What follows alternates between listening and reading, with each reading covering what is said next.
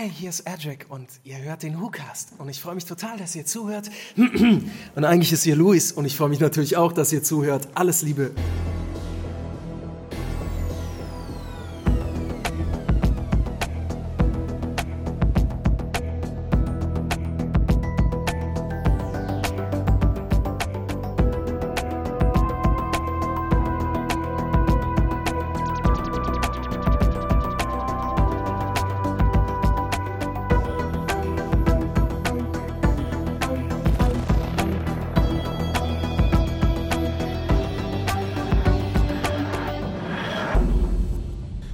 Und herzlich willkommen zu einer neuen Folge des WhoCastes, dem deutschen Doktor Podcast. Und heute begebe ich mich mit meinem Mitcaster André aus unserem Universum hinein in ein anderes.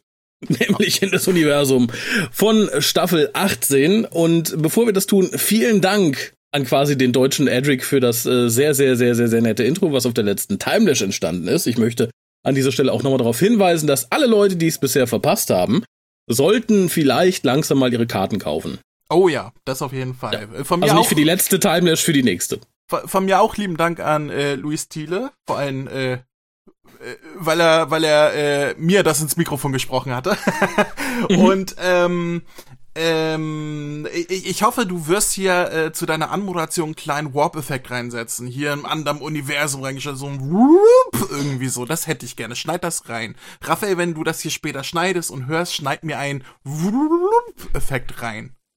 Das kann ich dir, den Gefallen kann ich dir tun, wenn ich es länger liegen lasse. Ansonsten habe ich mal einen Warp-Infekt in meinem Kopf, weil ich wild fiebrig bin dann äh, höre ich den eh die ganze Zeit. Aber ich werde mich bemühen. Wobei ich fairerweise sagen muss, so wirklich Mühe hat das damalige Produktionsteam mit dem anderes Universum-Effekt auch nicht gegeben. Aber dazu kommen wir dann gleich. Nee, aber das war zumindest visuell. Das kannst du hier im Podcast schlecht machen.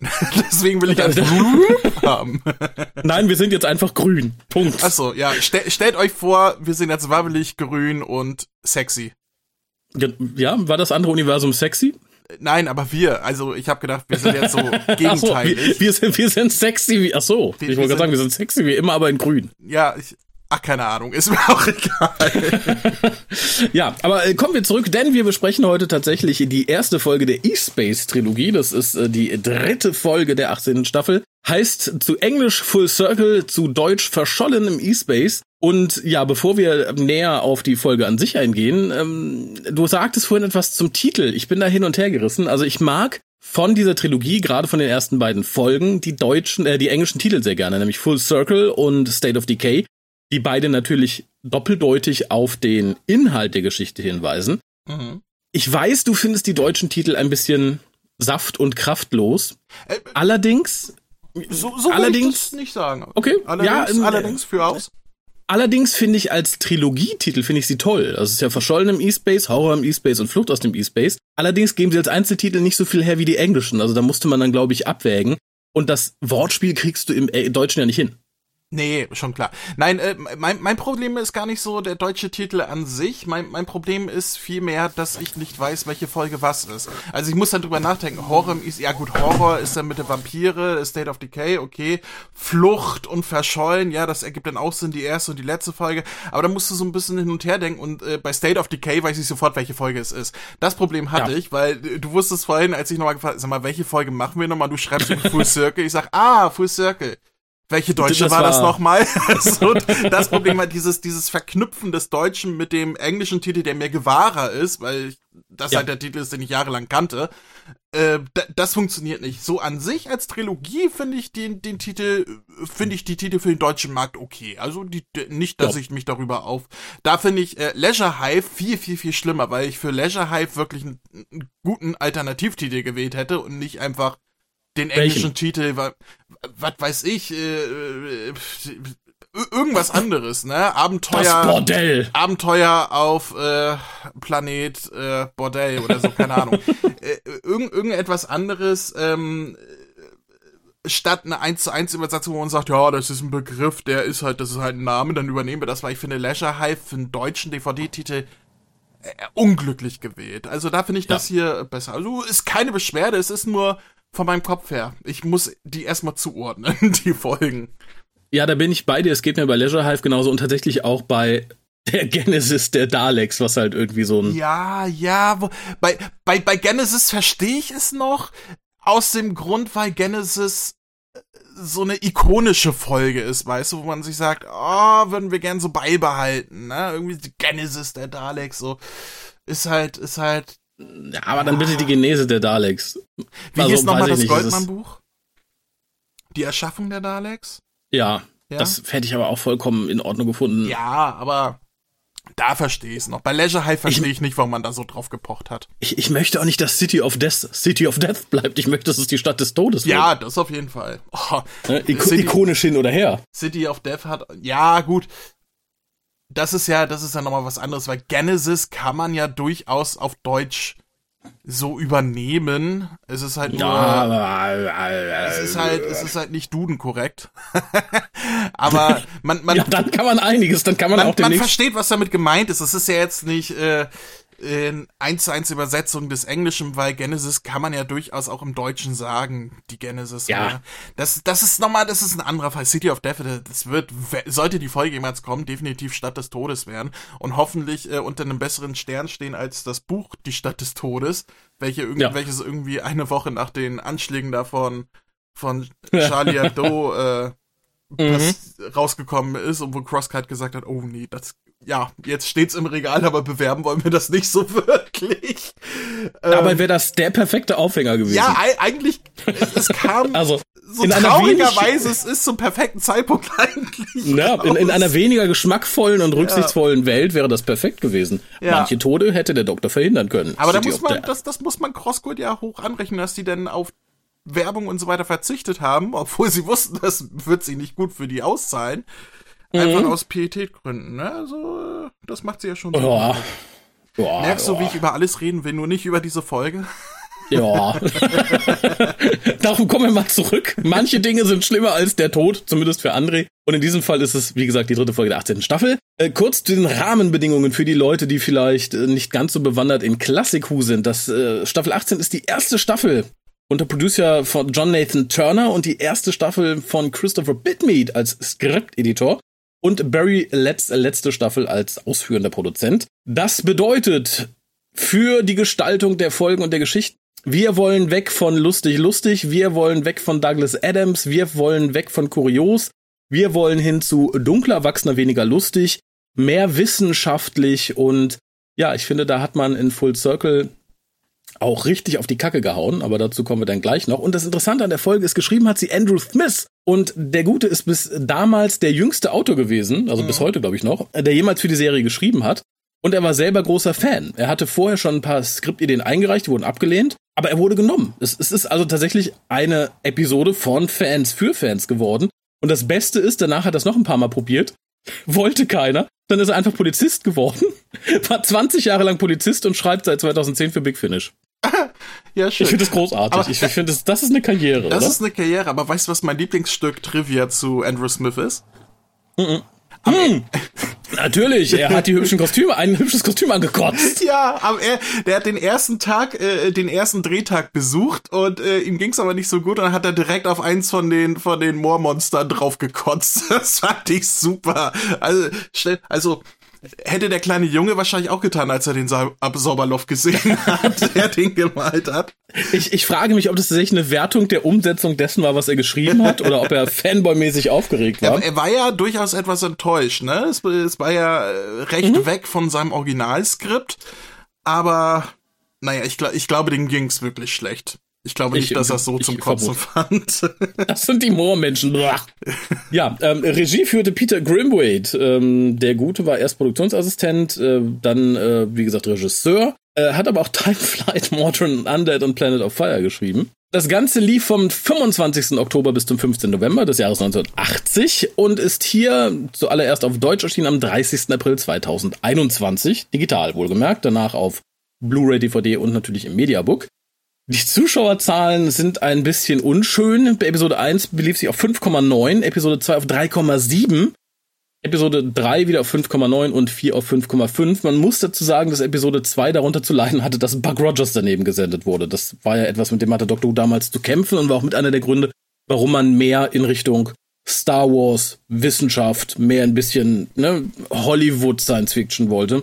Mhm. Da, so hat sich das niedergeschlagen. Äh, möchtest du kurz Nein. erzählen, worum es geht? Würdest du kurz erzählen, worum es geht? Ah, das ist ah, ein Graus. Ich, ich bin ja, von mir ist Nee. ja, doch, es ist ein Graus für mich, weil allgemein die 18. Du hast alles schon Staffel, wieder vergessen. allgemein die 18. Staffel für mich die schlechteste Staffel Classic Who ist. Mhm. So, und es gibt eine Folge, die ich sehr, sehr gerne mit dir besprochen hätte, als du gesagt hast, ja, welche wollen wir denn bespro- besprechen? Und ich Hm, gesagt ist habe, State weg. of Decay und du, nee, ist schon vergeben. Und ich, ah, du Arsch. Ja, dann gib mir, was du willst. Mir egal, finde ich alles kacke. Ich habe ich hab diese Folge jetzt zum dritten Mal im Leben gesehen. Und ich bin schon wieder am Vergessen, weil es war für mich auch beim Gucken, ah, okay, ja, wusste ich nicht mehr. Ähm, ist, ich bin schon wieder am Vergessen. Komm, ich, ich versuche es. Ich äh, unterbreche mich, wenn ich Blödsinn rede, ja? Ich, ich springe notfalls ein, möchte aber sagen, dass es auf einer Metaebene total super ist, dass du es jetzt zum dritten Mal gesehen hast, vergessen hast, worum es geht und trotzdem aus deiner Erinnerung ziehen möchtest. Das ist ja ein bisschen das, was den Leuten eben auf diesem Planeten passiert. Ja, ich, äh, meine, meine Vorfahren leben auch im Sumpf. Ähm, ja, äh, der Oma, Opa. kam aus dem Sumpf, sind aus dem Sumpf, sind in den Sumpf zurückgegangen. ja, die McFlys, äh, eine sumpfige Familie. Die TARDIS Crew, genannt, äh, der Doktor und Romana, ähm, fliegen mit K9 durchs Weltall und wollen Gallifrey äh, auffinden. Ähm, dann kommt aber ein berüchtigter Warp-Effekt, über den wir schon gesprochen haben. und plötzlich äh, finden die sich irgendwo wieder, obwohl der Scanner immer noch Gallifrey anzeigt, sind sie definitiv nicht auf Gallifrey gelandet, sondern auf einem, ja, Waldplaneten, also zumindest auf einem Planeten, wo sie im Wald landen. Und äh, ja, da gibt es eine Kolonie von Menschen, die gerne nackig baden, offensichtlich. JNT lässt grüßen. Und naja, ich meine, dass, wenn, wenn die erste Spezies, die wir in der Folge sehen, nackte badende Männer sind, dann denke ich mir, dass das war schon von JNT so gewollt. Davon abgesehen, äh, lernen wir über kurz oder lang äh, Edric kennen, der mit einer Bande von nicht ganz so kleinen Kindern, also mit Teenagern, da rumläuft und sagt, ja, hier, ich bin der Anführer, nein, ich bin der Lenkende, du bist der Denkende, bla, sowieso. Äh, Blödsinn, du bist ja gar nicht so toll, du traust ja doch nicht, doch ich trau mich, komm, ich klau den die Melonen. Ja, nee, das, ist, das trifft es sehr gut bisher. Ja, äh, sind, äh, die, ja, Mutprobe quasi für, für Edric. Als er versucht, die Melonen zu klauen, äh, sehen wir, wie aus dem Wasser heraus äh, Nebelschwaden auftauchen und, und Monster aus dem Wasser kommen. Die Leute fangen an zu flüchten vor den Nebel in ein, ähm, äh, ja, Raumschiff in ein quasi ein, eine Eiche, die die alle einsammeln soll, um sie fortzubringen. Es Der schaffen Starliner. der Starliner. Es schaffen allerdings nicht alle, äh, in den Starliner zu kommen.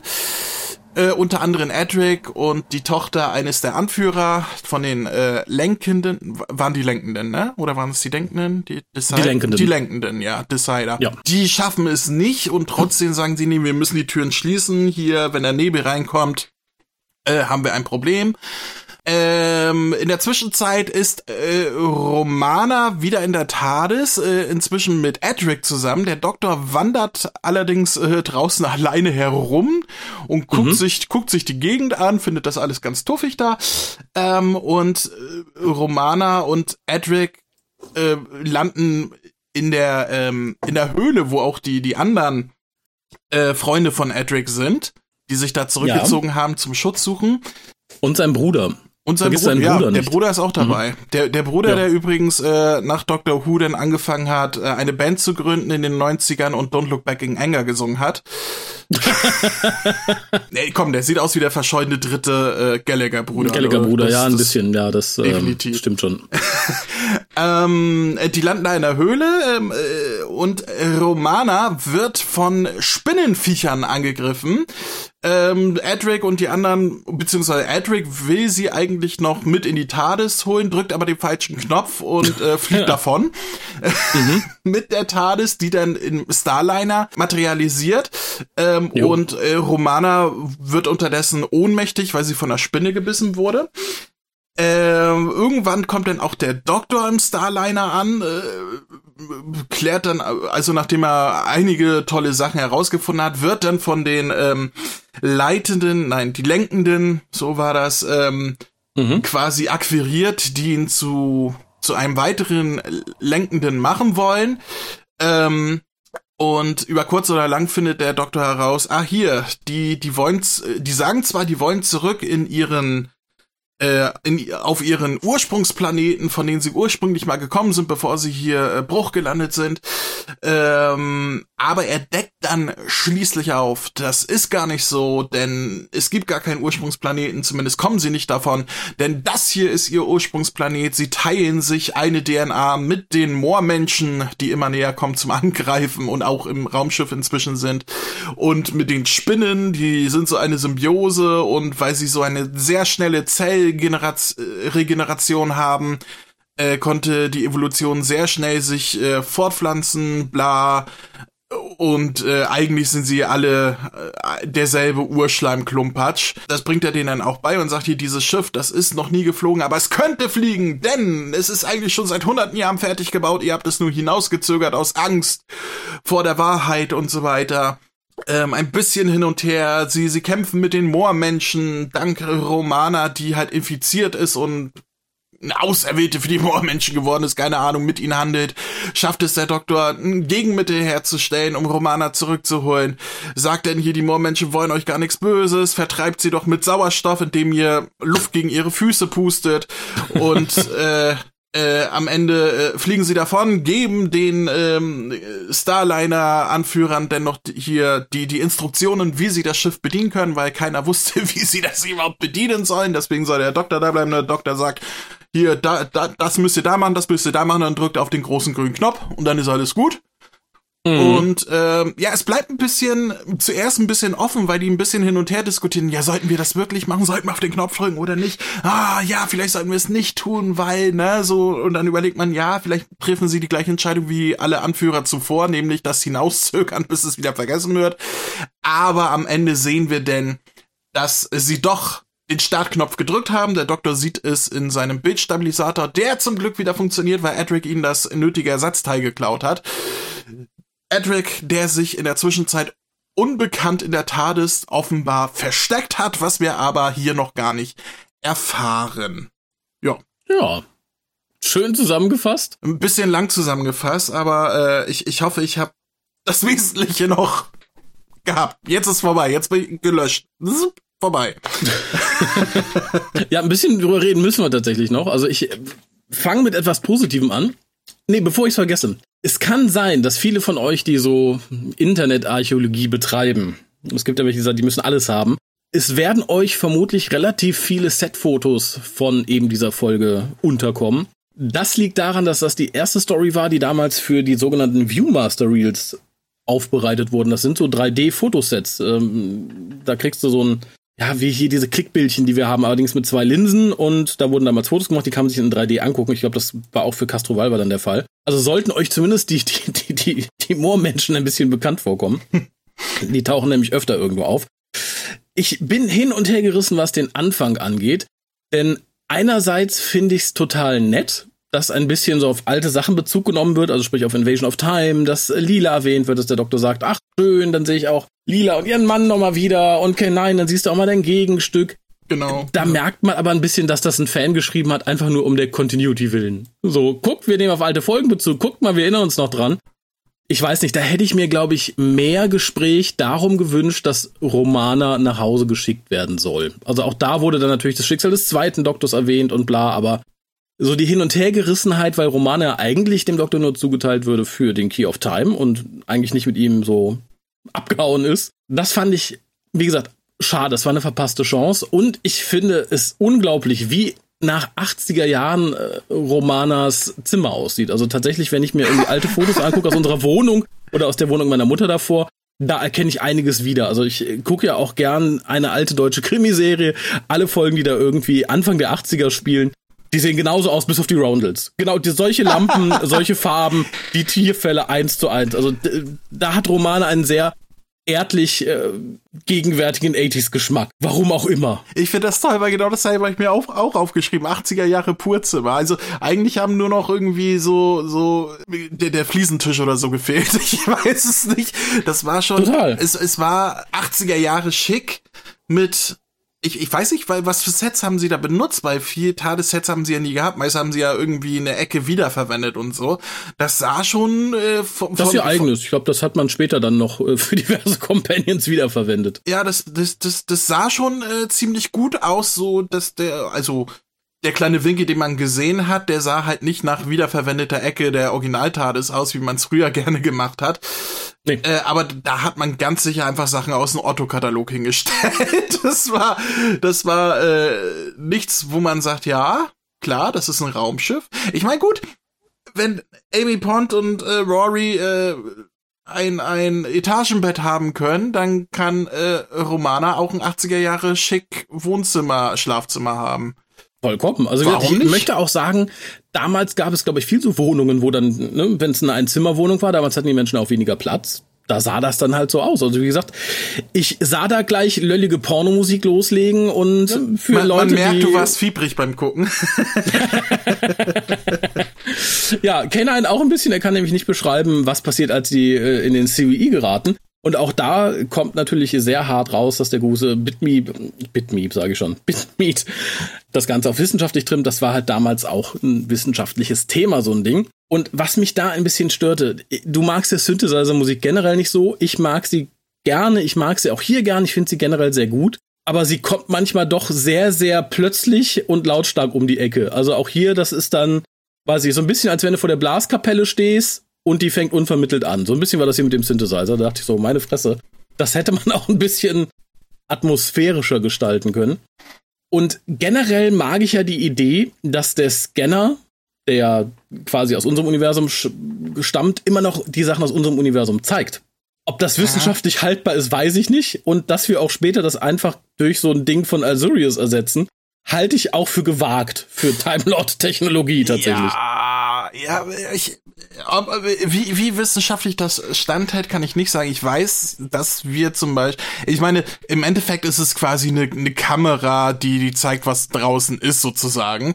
Aber es zeigt halt das Originaluniversum, nicht das, in dem sie jetzt gerade sind. Deswegen sehen sie Gallifrey, übrigens ohne ja. orangenen Filter, ähm, ähm, anstatt des, Pla wie, wie hieß der Planet Asarius, irgendwie so? Ja. Ich weiß zumindest so von unserem Wissensstand her, dass wir mit unseren Messgegenständen äh, auch diverse vorhandene Materie, also dunkle Materie, Antimaterie, bla, ähm, im Universum nicht wahrnehmen können, von dem wir auch gar nicht wissen, was es überhaupt ist, ähm, weil, weil wir kein Messgerät haben, was es, was es irgendwie fassen kann. Dementsprechend kann man sich das vielleicht zurechtlegen und sagen, ja, die haben halt ein Messgerät, was nicht für dieses Universum ist, deswegen kann es das nicht äh, darstellen. Warum es dann allerdings die Sachen des anderen Universums darstellt, da bin ich also, da bin ich nicht äh, weit genug im Thema drin bei Stephen Hawking, um zu sagen, wenn man an selber Stelle eines anderen Universums ist, kann man denn das andere Universum sehen mit einem bestimmten, keine Ahnung, ist es Science Fiction, meine Güte. Aber. Ja. Soweit habe ich auch noch nicht gelesen bei Stephen Hawking, da bin ich auch noch im Kapitel, Kapitel vorher. Ich, ich bin noch bei 00111000100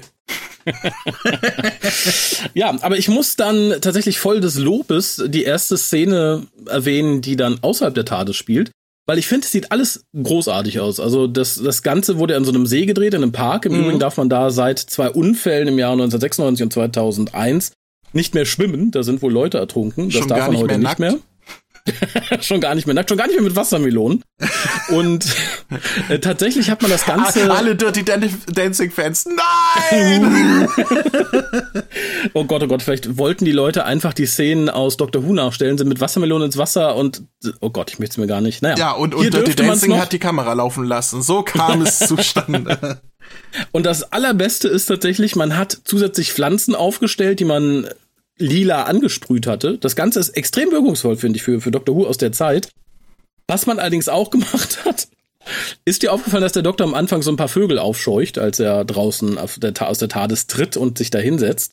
Nein, sag mir nicht, das war ein Brutgebiet für irgendwas Geschütztes. Nein, oder nein, so. nein, nein, nein, nein. Und das wäre so, so irgendein Naturschutzgebiet mit, mit irgendwelchen Vögeln, die kurz vorm Aufsterben sind. Tom Baker kommt raus, tritt auf das Nest, zerquetscht die Eier, die Vögel fliegen weg und eine Woche später sind sie ausgestorben. Was ist ein Dodo? Nein, aber.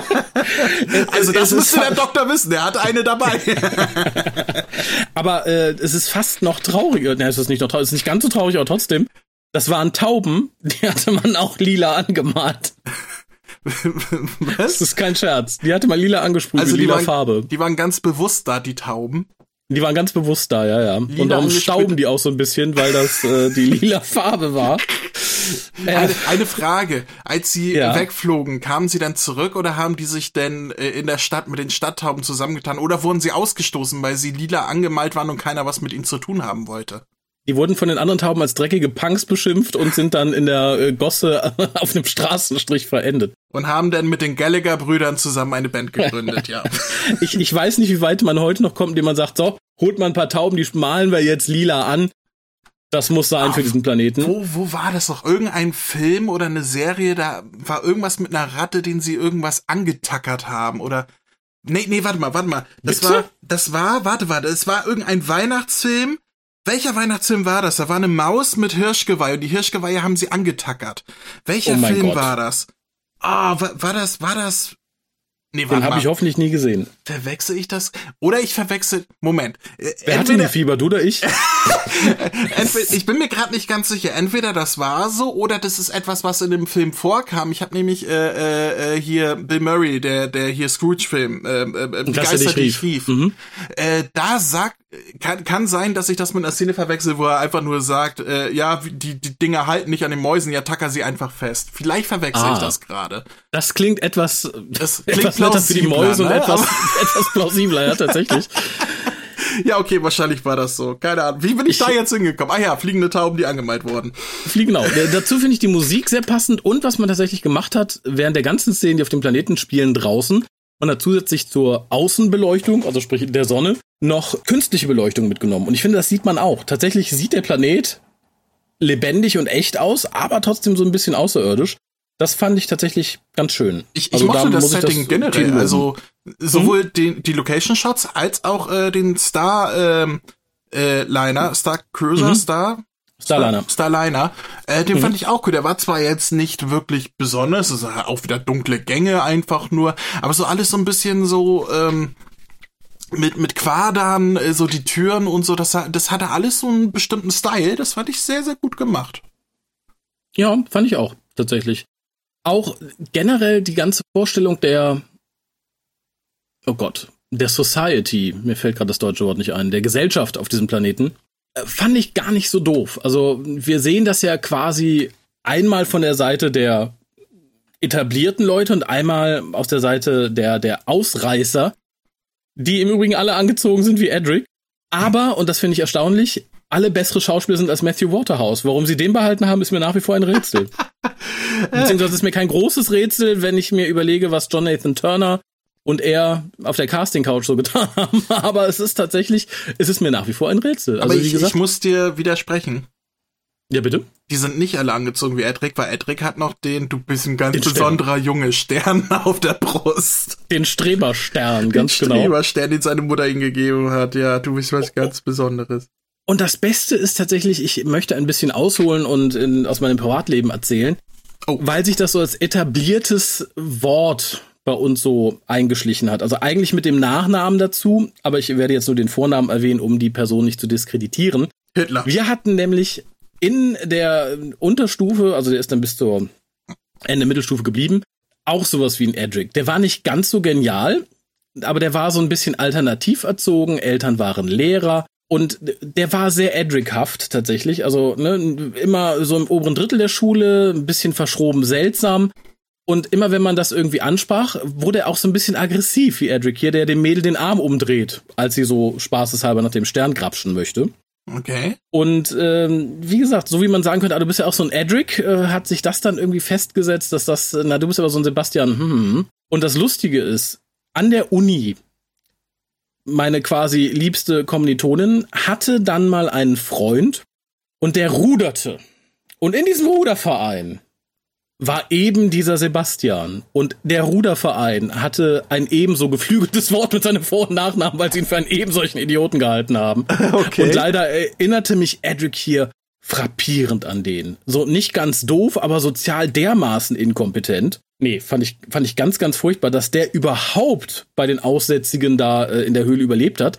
Ich hätte ihn ja sofort auf den Grill geschmissen, ne, wären mir die Melonen ausgegangen. Ich fand den ja so unangenehm dass man das für eine gute Idee gehalten hat, so einen Charakter zu schreiben. Also bei Turlow ist es ja schon grenzwertig, aber Edric wäre der, der, der, der, der, der, der aus der Gruppe, den ich am wenigsten irgendwie mitgenommen hätte, egal wohin.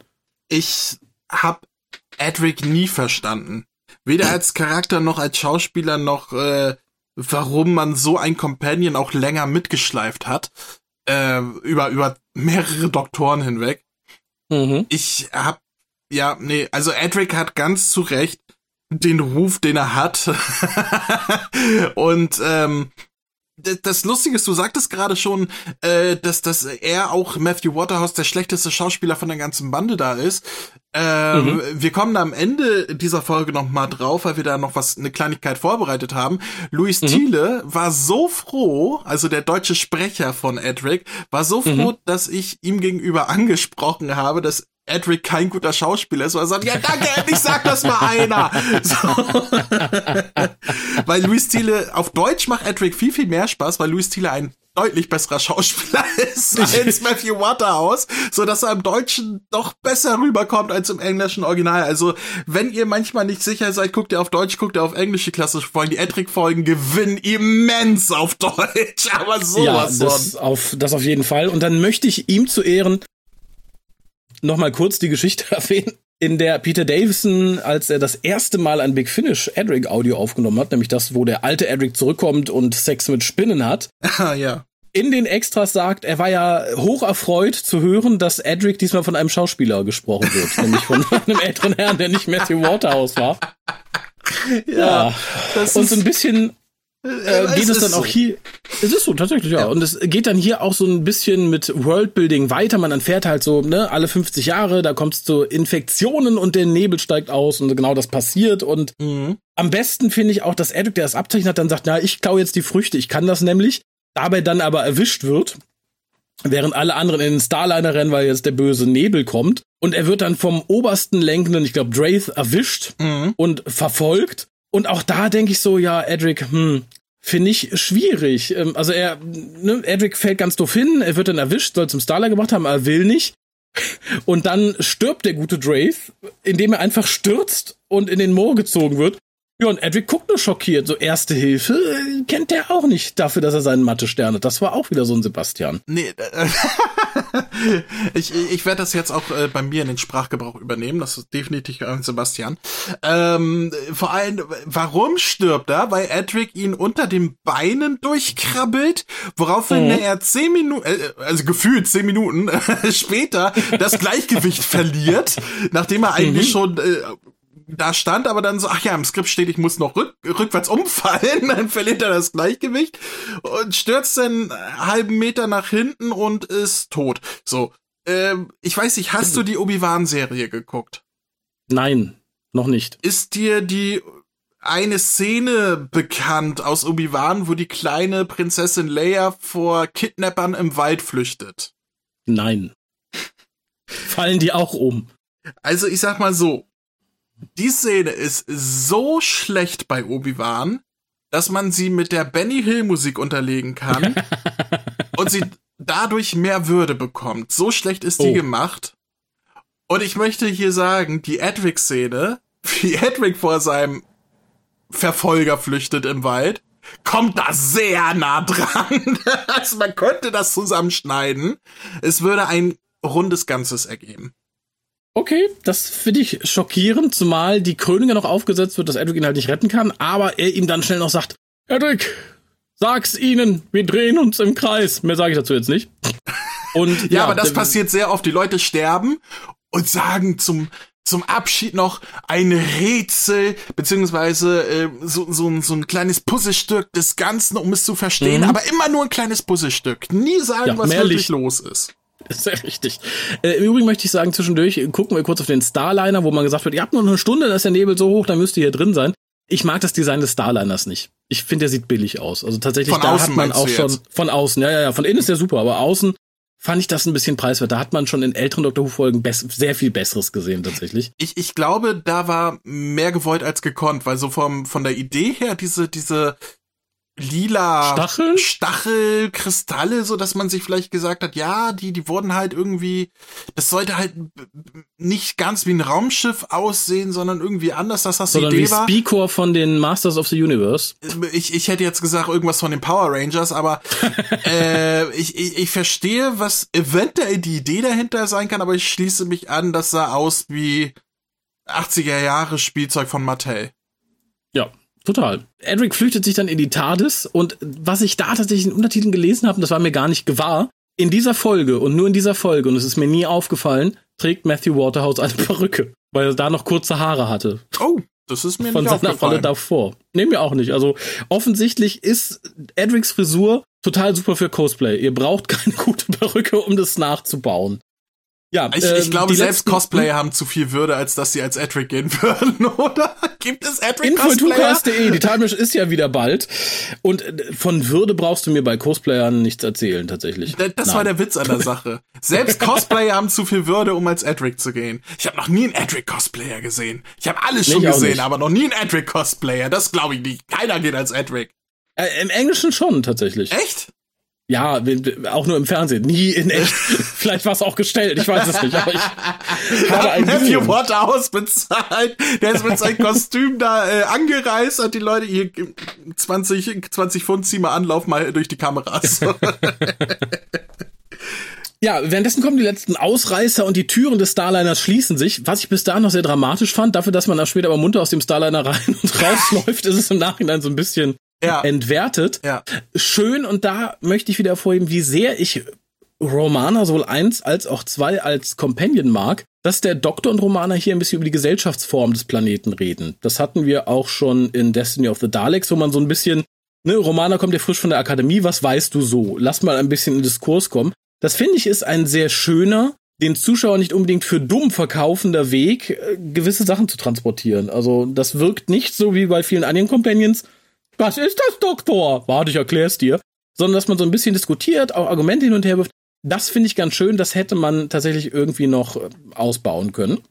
Mhm. Und ja, der gute Edric kommt dann wieder zu sich, sagt, er hätte einen blauen Kasten gesehen.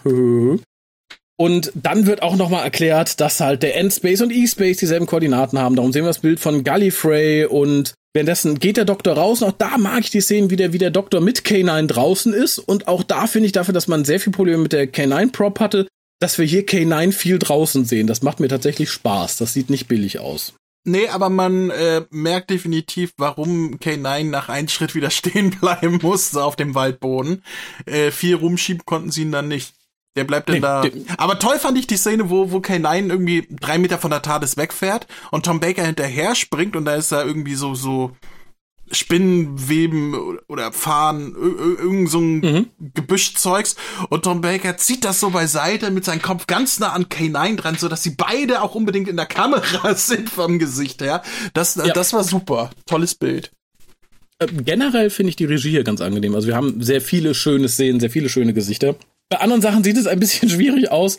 Es wird hier dann ja in der Tat noch erwähnt, dass Edric ja ganz toll und schnell heilen kann. Mhm. Und dafür zeigt man uns seine Wunde am Knie, die man einfach verbunden hat, indem man zwei riesige Pflaster über seine Hose gepappt hat. Was ich zugegebenermaßen sehr, sehr, sehr, sehr albern finde. Und wo ich hin und her gerissen bin, ist auch der Cliffhanger zur Episode 1, denn wirklich zu gut bösartiger Musik kommen gar nicht so schlecht wie einst die Sea Devil, die Sumpfmonster aus dem Sumpf die auch, auch wenn es nur so Gummianzüge sind, nicht so furchtbar aussehen, mm -mm. aber doch so ein bisschen, als hätte man die Stuntmen einfach mit Kohlblättern beklebt. Und warum alle Moormenschen Hängebrüste haben, erschließt sich mir auch nicht. Ich ja, finde es schwierig. Da hätten nur noch Piercings drin gefehlt. Das, Dann hättest du äh, so einen Fetischfilm drehen können generell, das, das war nicht gut. Ich glaube, das hätte deutlich besser ausgesehen, wenn sie irgend, also jetzt keine Fischnetze wie, wie bei den Sea Devils, aber irgendwie so, so Fischtang oder, oder irgendein Gebüschzeugs noch über die Schultern hätten hängen lassen, was so ein bisschen den Körper bedeckt. Das hätte ja. deutlich geholfen, weil so sahen es einfach aus wie Discount Sea Devils, Gummilatex-Anzüge. Ja. ja, wie gesagt, ich fand die Gesichtsmasken nicht so schlecht, aber wie gesagt, nee, das, Ganze das, das Gesicht so ging, die, die Körper, die Körper ja. waren die Probleme, die, die ich da äh, gesehen habe. Allerdings, als sie aus dem Wasser gekommen sind, von weiter weg und auch mit einem etwas erhöhten Kontrast, so ein bisschen dunkler, das sah sehr stimmungsvoll aus, auch mit dem mit dem Nebel auf dem Wasser, wo sie da rauskam. Das erinnerte mich äh, ein bisschen an Curse of Fenric. Ähm, wo sie mhm. da aus dem Wasser rauskommen. Ähm, also es war sehr stimmungsvoll, hat, hatte ein bisschen was in äh, hier das Ding aus dem Sumpf und, und sowas, ne? Also ich denke mal, dass man sich daran ja. auch anleihen wollte, rein optisch. Das, das war stimmungsvoll. Wirklich verlieren tun die erst im Trockenen sozusagen. Ja, sehr richtig.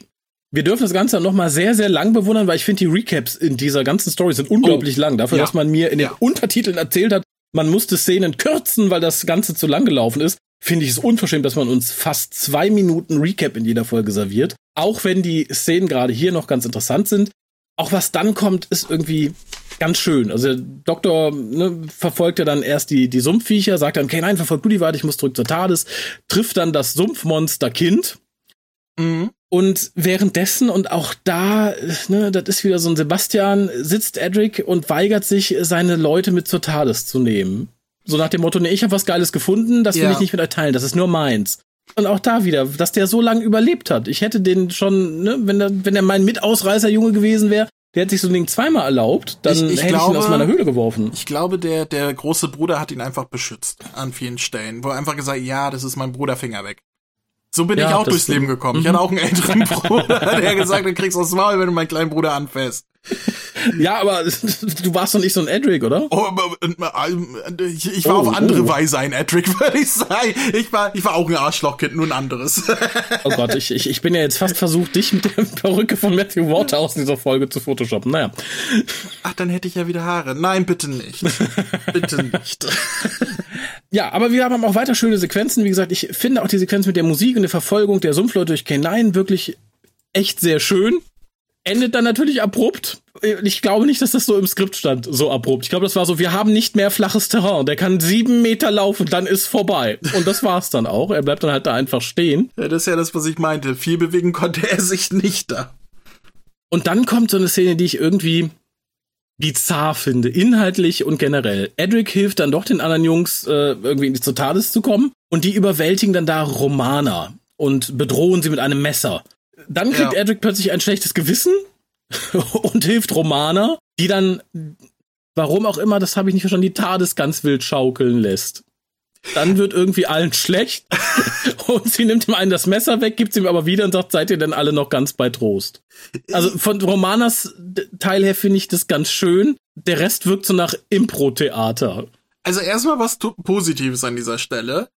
Mhm. Im Sinne von, die TARDIS wackelt und alle tun so, als wenn sie sich bewegen, bewegen würde, war das hier definitiv eine der besseren Szenen, die ich in Doctor Who gesehen habe. Auch weil das sie. Wackeln. Das Wackeln. Ja, ja, das sah ja, ja. echter aus, auch weil sie den Garderobenständer sehr gut haben fallen lassen, zusammen mit allen anderen synchron, so dass es wirklich rüberkam, als wenn das Set gewackelt hätte. Dafür ein großes mhm. Plus. Mhm. Also das haben sie ja. wirklich gut dargestellt. Das habe ich schon deutlich schlechter gesehen. Auch in Star Trek. Ja. ja. ähm, aber ja, die Szene äh, im Sinne von, haha, wir übernehmen jetzt dein, also quasi so eine Meuterei, wir übernehmen dein Schiff. Und Romana so, nein, das tut ihr nicht. Und dann, oh, ich nehme dir das Messer ab, aber du kriegst das Messer wieder. Und damit zeige ich, wie großzügig ich bin und dass ich eine von euch bin und dass ich keine Gefahr bin für euch. Äh, war irgendwie seltsam. Ich habe mich da ein bisschen in der schlimmsten aller Weise an die Szene zurückerinnert gefühlt, in der der Master dem Doktor die Wahl gibt, das Messer zu nehmen oder seinen TCI. ja, äh, das hatten wir ja gerade erst. Das ist, ähm, ja. ja, warum suchen wir uns immer nur solche Folgen aus, wo man sagt, warum? Aber naja, sie gibt ihnen das Messer zurück und äh, wird dann in den Bund, in den Bund der Vagabunden aufgenommen, sozusagen.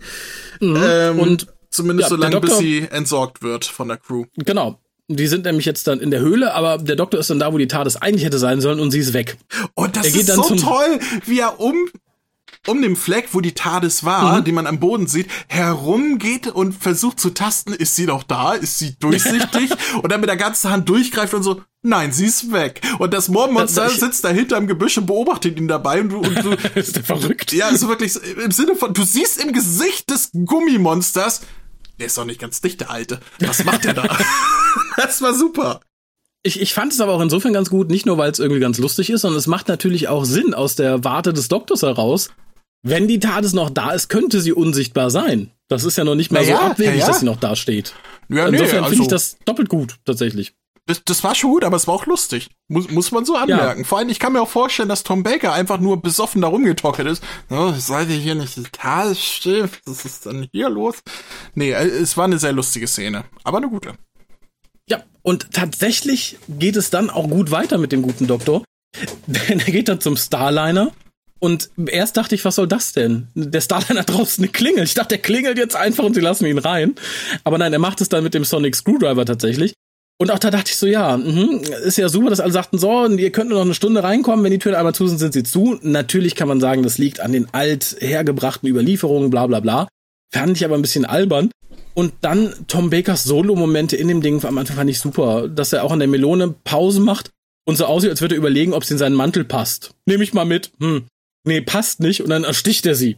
Das fand ich auch ganz großartig. War natürlich da, damit das Moorkind dann irgendwie sich das Messer unter den Nagel reißen kann. Und Ja. wir erfahren, dass die Starliner-Leute, äh, Starliner-Leute Starliner? eigentlich von woanders, Starliner-Leute von irgendwoher kommen, da notlanden mussten und jetzt erstmal wieder weiterfliegen wollen. Das ist so die Info, die wir bis dahin haben. Genau. Und hier habe ich mir notiert, ich finde es tatsächlich lustig. Ich finde lustig, wie alle Freunde von Edric, so nach dem Aussehen, alles so kleine Edrics sind. Alles so Kinder, denen ich Ohrfeigen geben wollen würde, die so ein bisschen, naja, Idioten sind. Aber das Mädel war ganz niedlich. Aha. Ja, Mädels sind immer niedlich. Das liegt in deinen Genen. N nein, also, Doch. Das liegt in den Genen der, der, der Menschheit, sonst gäbe es uns nicht. Wenn die nein, männliche aber- Hälfte der Menschheit nicht öfter denken würde, hm, das Mädel ist aber niedlich, dann wär's das, dann wären wir nicht über die Ursup hinausgekommen. es, es gibt ja auch hässliche Mädels. Und die war nicht hässlich. Nee, nee, äh, also André, da gehst du nicht mit der Zeit. In der heutigen Zeit gibt es nur noch diverse Mädels. Ich, ich möchte, ich möchte hier festhalten, dass dieses Mädchen von der Bemerkung, dass das alles optisch kleine Edrics sind, ausgenommen ist, weil die war ganz niedlich. So. ist halt ein niedlicher weiblicher Edric. Oh Gott, das möchte ich mir überhaupt nicht vorstellen. Und äh, auch da tatsächlich- sollte es Cosplayer geben. Macht einen niedlichen weiblichen Edric. Ihr dürft auch zwei Sterne verwenden. Aber was mir tatsächlich in der Folge aufgefallen ist, das ziehe ich jetzt. Das hat Als. Nippelklemm, ja. Äh, Ähm, genau. Was mir aber tatsächlich in der Folge aufgefallen ist, das äh, habe ich an anderer Stelle irgendwo notiert, möchte es aber jetzt erwähnen, wie unglaublich ich gerne Lala Ward zuschaue, als sie in diesem Alter ist. Ich finde, die hat so ein, so ein, die so ist ein auch niedlich. Ja, die hat so ein, so ein 80er Jahre niedlich irgendwie. Ich finde die ja toll. Ich finde die unglaublich hübsch tatsächlich. Aber das, Lala ist. Ward finde ich auch heute noch total niedlich. Ich finde die, die, die ist Oh. super gealtert. Also für, für, ja, für, ja. für ihr Alter ist die niedlich. Ja, gut, wenn ich jetzt, wenn du 20 andere Frauen im Alter nebensetzt, dann sticht sie vielleicht heraus, aber Ja, mein Gott, ich würde jetzt nicht sagen, das ist eine geile, geile Oma, äh, das spricht mein Fetisch an. Äh, so jetzt nicht, aber Lala Ward war schon immer niedlich. Aber da, ja, Ja. die äh, Lala gehört für mich auch zu den äh, Companions, äh, die ich rein optisch in ihrer Doctor Who-Zeit am ansprechendsten fand. ja. Wie gesagt, ist mir hier nur mal wieder aufgefallen, dass ich dachte, ach ja, die schaust du einfach gerne an. Die bräuchte eigentlich auch nur grinsend da sitzen, da könntest du eine Minute oder zwei mitfüllen, ganz ohne Text. Ich fand es dann allerdings schwierig, dass ich erst dachte, sie lügt, was sie aber nicht tat, weil das später noch zum Plotpunkt wird und das finde ich äh, hm, schwierig, denn sie wird gefragt, wie schwer die TARDIS ist und sie sagt unglaublich schwer. Und sie ist unglaublich schwer, weil man sie später als Waffe benutzen möchte, warum auch immer. Und wir stellen dann fest, dass sie in einer Höhle mit Moormenschen gelandet sind. Mhm. Währenddessen läuft der Doktor weiter durch den Starliner und ja, verhindert im Endeffekt, dass die Starliner-Leute das Moorkind töten. Und er beruhigt sie halt erst ne, und sagen, ja, nee, tötet's nicht, das ist nur ein Kind. Wird aber selber niedergeschlagen, das Moorkind wird gefangen genommen. Und er wird zum Lenkenden in die Bücherkammer gebracht. Und die Bücherkammer ist ein großer dunkler Raum mit vielen Regalen, in die ein Blatt Papier gelegt wurde, weil man sich keine Bücher leisten konnte. Ich finde es großartig. Das ganze Wissen dieses Starliners auf gefühlt 70 Seiten Papier. Ja, aber das ergibt ja auch irgendwie Sinn bei der Geschichte, ne? Also, dass dass das halt mehr Schein als Sein ist und, und äh, das Ganze, ja, wir sind eine alte Zivilisation, die hier gestrandet ist und so weiter, ja gar nicht stimmt, weil die da überhaupt erst entstanden ist und, und alles, was da ist, ja. Ja, aber das ist ja die Kammer des Wissens der Leute, die da mal gelandet sind mit dem Starliner. Insofern hätte ich es netter gefunden, hätte man Aber da ein bisschen mehr Wissen in den Regalen muss ja, gehabt. muss ja nicht sei, sein, dass die unbedingt viel Wissen hatten. Auf diesen 17 Blättern sind Kochrezepte. Naja, ich Auf meine- diesen 12.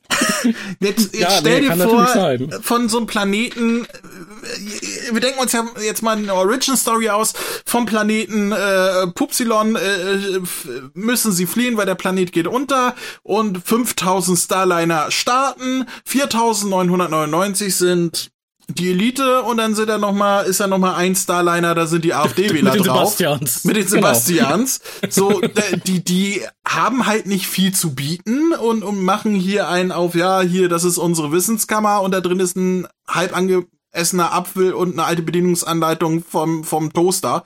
Ähm, Ja, das stimmt schon. Weißt du ja nicht, was das für Leute waren. Ich meine, die müssen, können Gott. ja auch nicht besonders smart gewesen sein, wenn sie da draufgegangen sind. Ich meine, da gibt's Ich wollte sagen, darum wurden die wahrscheinlich auch alle von den ur ursprünglichen Moormenschen so überrannt, weil die einfach dumm waren. Ja. Tatsächlich. Ich möchte aber kurz noch sagen, bevor die Leute hier sagen, äh, was, ihr sei so gemein zu den Sebastians, äh, äh, äh. ich möchte noch kurz meine Geschichte mit dem Rudern erweitern. Denn der Grund, warum er in der Ruder-Community so verschrien war, da war er nun weil ja er auch keine schon. Arme hatte. Nein, nein, nein, es, ist, es, ist, es wird ekliger tatsächlich. okay. Also es ist wirklich so ein Ruderverein, da wird viel gerudert und so und der ruderte auch. Und da war er nun schon im adulten Alter, wo man eigentlich so ne, studiert und er ist tatsächlich derjenige, der einfach vor versammelter Mannschaft, egal ob Mädels dabei waren, Kinder, Jugendliche, sonstiges, beim Rudern, wenn er musste, seinen Löllemann rausgeholt hat, beim Rudern, um einfach so in den See zu pischern, während des Ruderns. So viel dazu, warum ich diesen Sebastian entsprechend Sebastian nenne. Okay. Äh, du kennst den so vom Typ her, ist der so ein bisschen unangenehm wie der Kerl aus dem Dschungel, der so, der, der so Überlebenskram macht. Den kennst du bestimmt. Das ist irgend so was Social Media haftem rausgeflogen unter großem Trara. Ich habe das nur so am Rande Kerl mitbekommen. aus dem Dschungel. Dr. Bob? Nein, nein, nein, nein, nein, nein. Das ist irgend so ein Überlebensaffe, der jetzt beim Social Media Experiment von irgendwas dabei war, da aber rausgeflogen ist, weil er sich auch daneben benommen hat. So vom, vom Feeling her ist das auch so ein Sebastian. Ein Deutscher? Ja. Achso, nee, dann kenne ich den. Ich kenne nur, äh, Achso, Bear, du Bear, nur die. Bear Grylls hätte ich jetzt sagen können, den ich von Memes oder so kenne, aber Deutsch keine Ahnung. Ich Ach so. habe seit 15 Jahren kein Fernsehen geguckt, also kein Deutsch. Ich auch nicht. Ich, es, es wurde mir Ist irgendwie auf völlig an mir vorbeigegangen, also Ist auch egal, wenn, wenn die Leute ihn kennen, wissen die, glaube ich, wen ich meine. Und wenn ihr ihn nicht kennt, ist es, glaube ich, besser so. Ich möchte den eigentlich auch nicht kennen. es ist definitiv klingt er nach einem FDP-Wähler. Nee, eher so nach knüsselig grün links, aber so halt grün nicht wie heute mit Fettkohle in der Tasche, sondern so wie grün früher mit ähm, selbstgemachten Latschen und Eigenversorgergarten. Ach, ein Sören. Allerdings, ja, so ein Sören, ja genau, so, so, so, so ein so ein, so ein, so ein männlicher Dinkeldörte-Mensch, aber asozial dabei.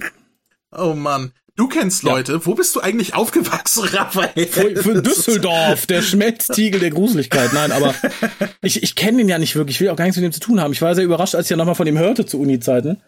Und dass sich seine Evolution offensichtlich fortgesetzt hatte. Aber setzen wir mal fort hier unseren schnell evolutionstechnischen Teil in der Geschichte. Noch eine löbliche Szene ist die, wo K9 angefahren kommt zu wirklich cooler Musik, als die TARDIS angegriffen wird. Ja, Das aber ist, so äh, sehe ich K9 gerne. Auch wenn man ihm dann den Kopf Ich wollte abschlägt. gerade sagen, aber die Heroik ist auch schnell vorbei in der Szene.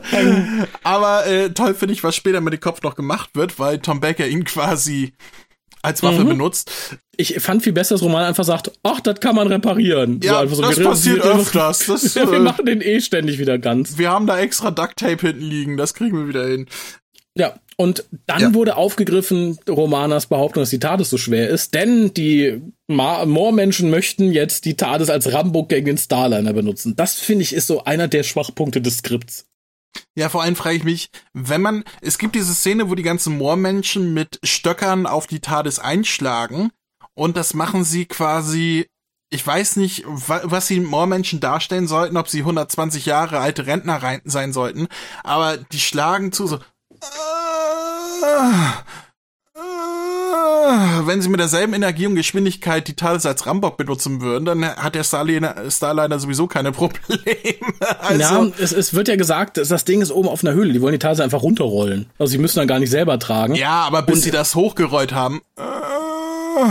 Nee, die sind ja schon oben. Die müssen ja nur aus der, aus der Höhle rausrollen. Ja, mein Gott, aber wenn es so ein Meter ist. Das, Trag du mal 19 Kilo Plastikkohl und versuch noch irgendwie agil zu wirken. Das geht nicht. ah, okay, das Ja. lasse ich gelten. Wir erfahren dann, dass der Nebel eigentlich nur stinkt, aber nicht tödlich ist und die Lenkenden eigentlich die Wahrheit kennen, zumindest der Oberlenkende. Aber so kann man die Leute halt ganz gut unter Kontrolle halten. Und ähm, ja, dann erfahren wir, dass die Moormenschen und die Alurisianer Angst vor den hüpfenden Spinnen in der Höhle haben, warum auch immer. Die übrigens sehr, sehr schlecht waren, finde ich. Ich finde, das war keine gute Prop. Nee, es waren ein, zwei waren dabei, die besser waren, wo sich auch die Beine bewegt haben. Aber vor allem die allererste, die zu sehen ist, die da aus dem, ich weiß nicht, was das war, das ein Ei oder was weiß ich, herausbricht. Da hast du gesehen, dass es einfach nur eine starre Spinne auf dem Stock, wo einer drunter ist und die hin und her wedelt. Das war wirklich sehr schlecht gemacht. Ja, fand ich auch. Und auch der Cliffhanger lässt mich ein bisschen irritiert zurück. Romana wird gebissen, Edric versucht zu helfen, hebt auch versehentlich mit der TARDIS ab. Ach komm, das war Absicht. Da kannst du mir erzählen, was du willst. Bock. Der hat, oh, wir müssen, wir müssen die Tür wieder aufmachen. Ich drück mal auf den Knopf, wo Start drückt, äh, steht. Den, den drücke ich jetzt mal drauf. Den, also nicht, dass das da drauf stand, aber äh, das war Absicht. Das war definitiv Absicht. Der, der wollte, dass sie da stirbt. Ja, wir werden dann wieder mit einem sehr, sehr langen Recap begrüßt am Anfang der nächsten Folge. Und Ob sich, ob sich hier bei Edric der Spinnenfetisch äh, entwickelt hat?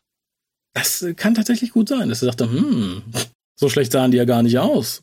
Ja, genau genommen ist es ja seine Rasse, ne? Das darf man nicht vergessen. So, oh! Es ich- sind ja seine Vorfahren, ne? Oh. Er bleibt ja quasi in der Familie, wenn er sich über die Spinnen hermacht. wird es in dem Big Finish äh, thematisiert? Oh, das weiß ich nicht mehr. Das wäre Das ist zu lang lustig. her. Äh, wenn, wenn gesagt wird, ja, eigentlich, ich, ich komme ja auch, ich war, ich, ich hatte auch mal acht Beine. Äh, das, Mhm. das, das wäre lustig. Da, äh, info at hukas.de. Wenn ihr das äh, Big Finisher Spiel mit Edric noch, wenn euch das noch gewahr ist, sagt uns mal, ob es da thematisiert wird, dass auf Spinnen steht, weil Vorfahren und so. Oder hört es einfach nochmal. Ich möchte es nicht nochmal hören. Was dann im Starliner folgt, fand ich tatsächlich ganz cool inhaltlich. Ich, die Umsetzung ist natürlich Dr. Who gerecht. Nämlich, dass äh, Dexter, der komische Arzt, äh, Untersuchungen an dem Moorkind vorführt und erstmal sagt, es geht nur um die Psyche, aber dann Gewebeproben nimmt, mit dem Doktor auch da ordentlich aneinander gerät. Das fand ich tatsächlich ganz interessant. Also das ist ein, ein Thema, das hätte man auch noch, das hätte man einer eigenen Folge widmen können. Dass das aber hier mit einfließt, fand ich äh, sehr, sehr gut tatsächlich. Ja, er sagt, wir wollen nur hier, was, was, was ist mit dem los vom Kopf her? Und der Doktor, ja, warum nimmst du Gewebeproben, wenn du nur mit dem, mit dem Kopf da irgendwie? Und dann, ja, Naja. Man wird ja wohl noch ein bisschen weiter forschen dürfen, Doktorlein, ne? Übrigens, der, der Schauspieler, der Dexter spielt, ich habe jetzt nicht nachgeguckt, aber ich finde, er hat eine unheimliche Ähnlichkeit zu Bill Nye. Die haben so beide sehr kleine zusammenstehende Augen, so und so ein längliches, quadratisches Gesicht. Äh, ich ich würde fast sagen, es ist ein Vorfahr von Bill Nye, aber wahrscheinlich ist es nicht. Da Aber- müssten wir Tony Calvin fragen, der gespielt hat. Ich bin mir dessen nicht gewahr. Ich habe es auch irgendwie bei meiner Recherche nicht gesehen, dass da irgendwelche Verwandtschaft wird nicht so sein. Ich wollte damit halt nur äh, sagen, dass mir aufgefallen ist, dass die sich sehr ähnlich sehen. Äh, den fand ich übrigens auch am interessantesten quasi. Ist ja auch eigentlich der einzige Antagonist von den Monstern jetzt abgesehen. Und fand schade, Ja. dass er auch relativ schnell dann beseitigt wurde. Ja, ich sage, das ist glaube ich das Problem, dass dieser Handlungsstrang irgendwie nur so nebenher eingeflochten wurde. Aber ich fand es generell gut, dass sie es gemacht haben. Der Doktor stellt dann fest, dass die Technikcrew eigentlich völlig intakte Sachen entfernt, was sie gar nicht tun müssten. Und es fällt dann gegenüber eines der Lenkenden ein Satz, den ich äh, so unterstreiche. Zu viel Geduld führt nirgendwo hin. Und ich finde, das ist ein gutes Beispiel hier mit dem Starliner. Zufällig landet Edric dann mit der TARDIS im Starliner und rauskommt nicht Romana, sondern die lang verschollene Tochter eines der Lenkenden, nämlich Kira. Aber in einer super Szene, nämlich der, der Doktor, der sich an die Tade stellt, dran klopft und sagt, ja. Romana, komm raus. Dann kommt ein anderer raus, er sagt, hä, du bist nicht Romana. Romana, komm raus. Kommt wieder ein anderer raus und er sagt, hä, was ist denn das? Guckt rein, ist das hier die Arche Noah oder was? Was ja, ist denn hier los? Und dann kommt Edwig raus und sag mal, wo ist Romana? So, das war eine super Szene, so. Hä? Was ist jetzt los? Das stimmt. Also auch die Szene danach, in der der Dr. Edric erklären muss, wie er die Finger kreuzt und wozu das gut ist, fand ich sehr, sehr, sehr gut. Ja, tatsächlich. Und dass sie dann Romana wieder einsammeln und sie scheint erst okay, erinnert sich aber nichts. Hätte auch interessant sein können, wird dann aber fallen gelassen zugunsten dieses Besessenheitsdings später. Das finde ich ein bisschen schade. Ja, das war wirklich schade, weil die saß da so verträumt auf so ein Steinchen, vor sich hin träumt und gibt auch Rede und Antwort zum Doktor und dann äh, sagt der Doktor, ja, wie geht's dir? Und sie, alles bestens. Aber wer bist mhm. du? So, ja, äh, es wird cool. aber wird überhaupt nicht weiter aufgegriffen danach, was ich schade fand. Das war irgendwie so ein Setup, was für nix. Ja, wie gesagt, sie fällt dann ja ins Koma, damit man sie praktisch transportieren kann, damit sie später halt mit dieser komischen Ader im Gesicht aufwacht. Und wir erfahren währenddessen, dass Dexeter halt das Wissen über die Moormenschen sammeln möchte und äh, der Hauptlenkende, der eigentlich mehr weiß, will dieses Wissen dann halt weiter geheim halten. Und ja, dann haben wir halt so ein bisschen hin und her auf dem Starliner, nämlich die Ausreißer werden dann verhört und sie haben halt total Angst, dass sie hingerichtet werden. Aber denen passiert dann nichts weiter. Auch wenn sie den Schwur gebrochen haben, den Starliner zu reparieren, was wohl ne, ein alt hergebrachter Schwur ist. Der Doktor landet dann wieder im Starliner mit der bewusstlosen Romana, wie gesagt, und kommt gerade noch rechtzeitig, um eine OP am Moorkind zu verhindern, die auch übertragen wurde. Mhm. Und da erfährt man, dass Romana eine Verbindung zum Moorkind hat. Warum ausgerechnet zum Moorkind wird jetzt nicht erklärt, warum nicht zu allen anderen Moorleuten. Ne? Wird ja impliziert schon, weil sie später auch die Tür aufmacht und so. Aber weiß ich nicht. Vielleicht, weil Szene, sie am nächsten das, dran ist? Das kann natürlich sein. Das, ja, das, ja, das, das würde Sinn ergeben, ja. Ja, was, was ich dann ein bisschen schwierig finde, ist dieses, wie man sich sehr schnell sowohl Dexter als auch des, des Moorkindes entledigt wie das Moorkind sich befreit, Dexter tötet und dann auf den Monitor mit dem, dem, dem Doktor drauf einschlägt und durch den Stromschlag stirbt. Das fand ich ähm, albern. Ja, vor allem was. Das hätte so man anders inszenieren sollen irgendwie. So ein toller Monitor, der gleichzeitig eine Kamera war, offensichtlich, weil dadurch dann auch die Kamera bei den anderen kaputt ging, aber äh, ja, ja man, man, ja man wollte so. sich dem entledigen, ja. ja. Einen anderen Grund gab's dafür nicht. Genau, und wie gesagt, der Doktor redet dann weiter vom edligen Schwindel und sagt, dass das Schiff ja eigentlich schon fast fertig wäre, aber wahrscheinlich niemand weiß, wie man das Schiff steuert und fängt dann halt an, die Innereien der Spinne zu untersuchen. Er kommt was, dann ja später drauf. Was toll ja. ist, weil in der Spinne drin ist ein Schwamm, den er dann mit der Pinzette rausnimmt und unter das Mikroskop legt den Schwamm. ja, immerhin. Also, ah, komm, da hätte man sich mehr Mühe geben können. Irgendwie ein aufgefressenes Kaugummi oder so ein bisschen zerfranst, aber nein, es ist ein Schwamm. Ein bisschen in Rot getränkt, aber. Wir hatten halt damals nichts, das waren die 80er.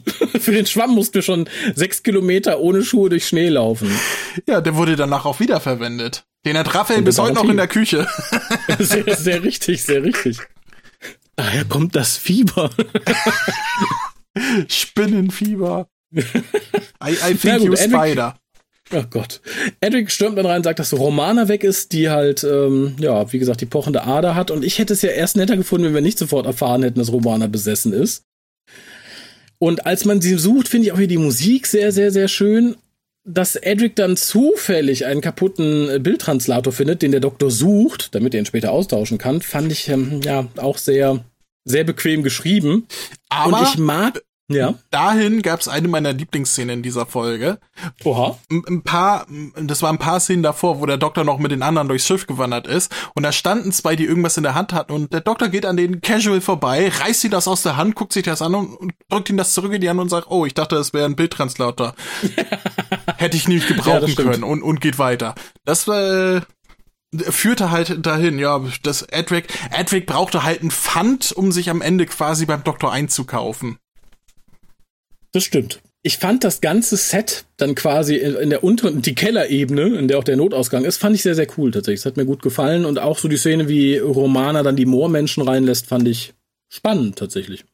Ja, wo, wo man sich nur fragt, wo ist denn das Problem, wenn jeder das Ding, die Tür, man sagtest du vorhin schon, wenn jeder das auf Mhm. und zu machen kann, die Tür. Ja, vor allem an diversen Sachen. Wahrscheinlich hat die auch jede Etage 20 Fenster, die man einfach aufmachen kann. Vor allem äh, am Anfang hatte man halt das Gefühl, das war so, oh, wenn die, wenn das, wenn die Tür zu ist, dann kommt niemand mehr rein und niemand mehr raus, nie wieder. Alle sind Mhm. verloren, die draußen sind.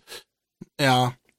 Hat ein Rein, bisschen, raus, rein, raus. hat ein bisschen die Atmosphäre zerstört, aber lassen wir mal. Offenbar waren die Moormenschen aber auch klug genug, um das zu lernen, denn später äh, benutzen sie die Scheiter ja selber.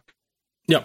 Äh, wir haben dann wieder einen ewig langen Recap. Und eine Szene, die etwas verwirrte, war, als die Moormenschen dann die Starliner-Leute angreifen, dass man sie offensichtlich ablenken kann, also die Moormenschen, indem man einfach ganz viel Elektrokram auf die Erde wirft. Das sah aus, als wenn sie dann anfangen würden, den, den aufzusammeln. Als wären es Vampire, die Reis zählen müssen. Ich dachte, hä?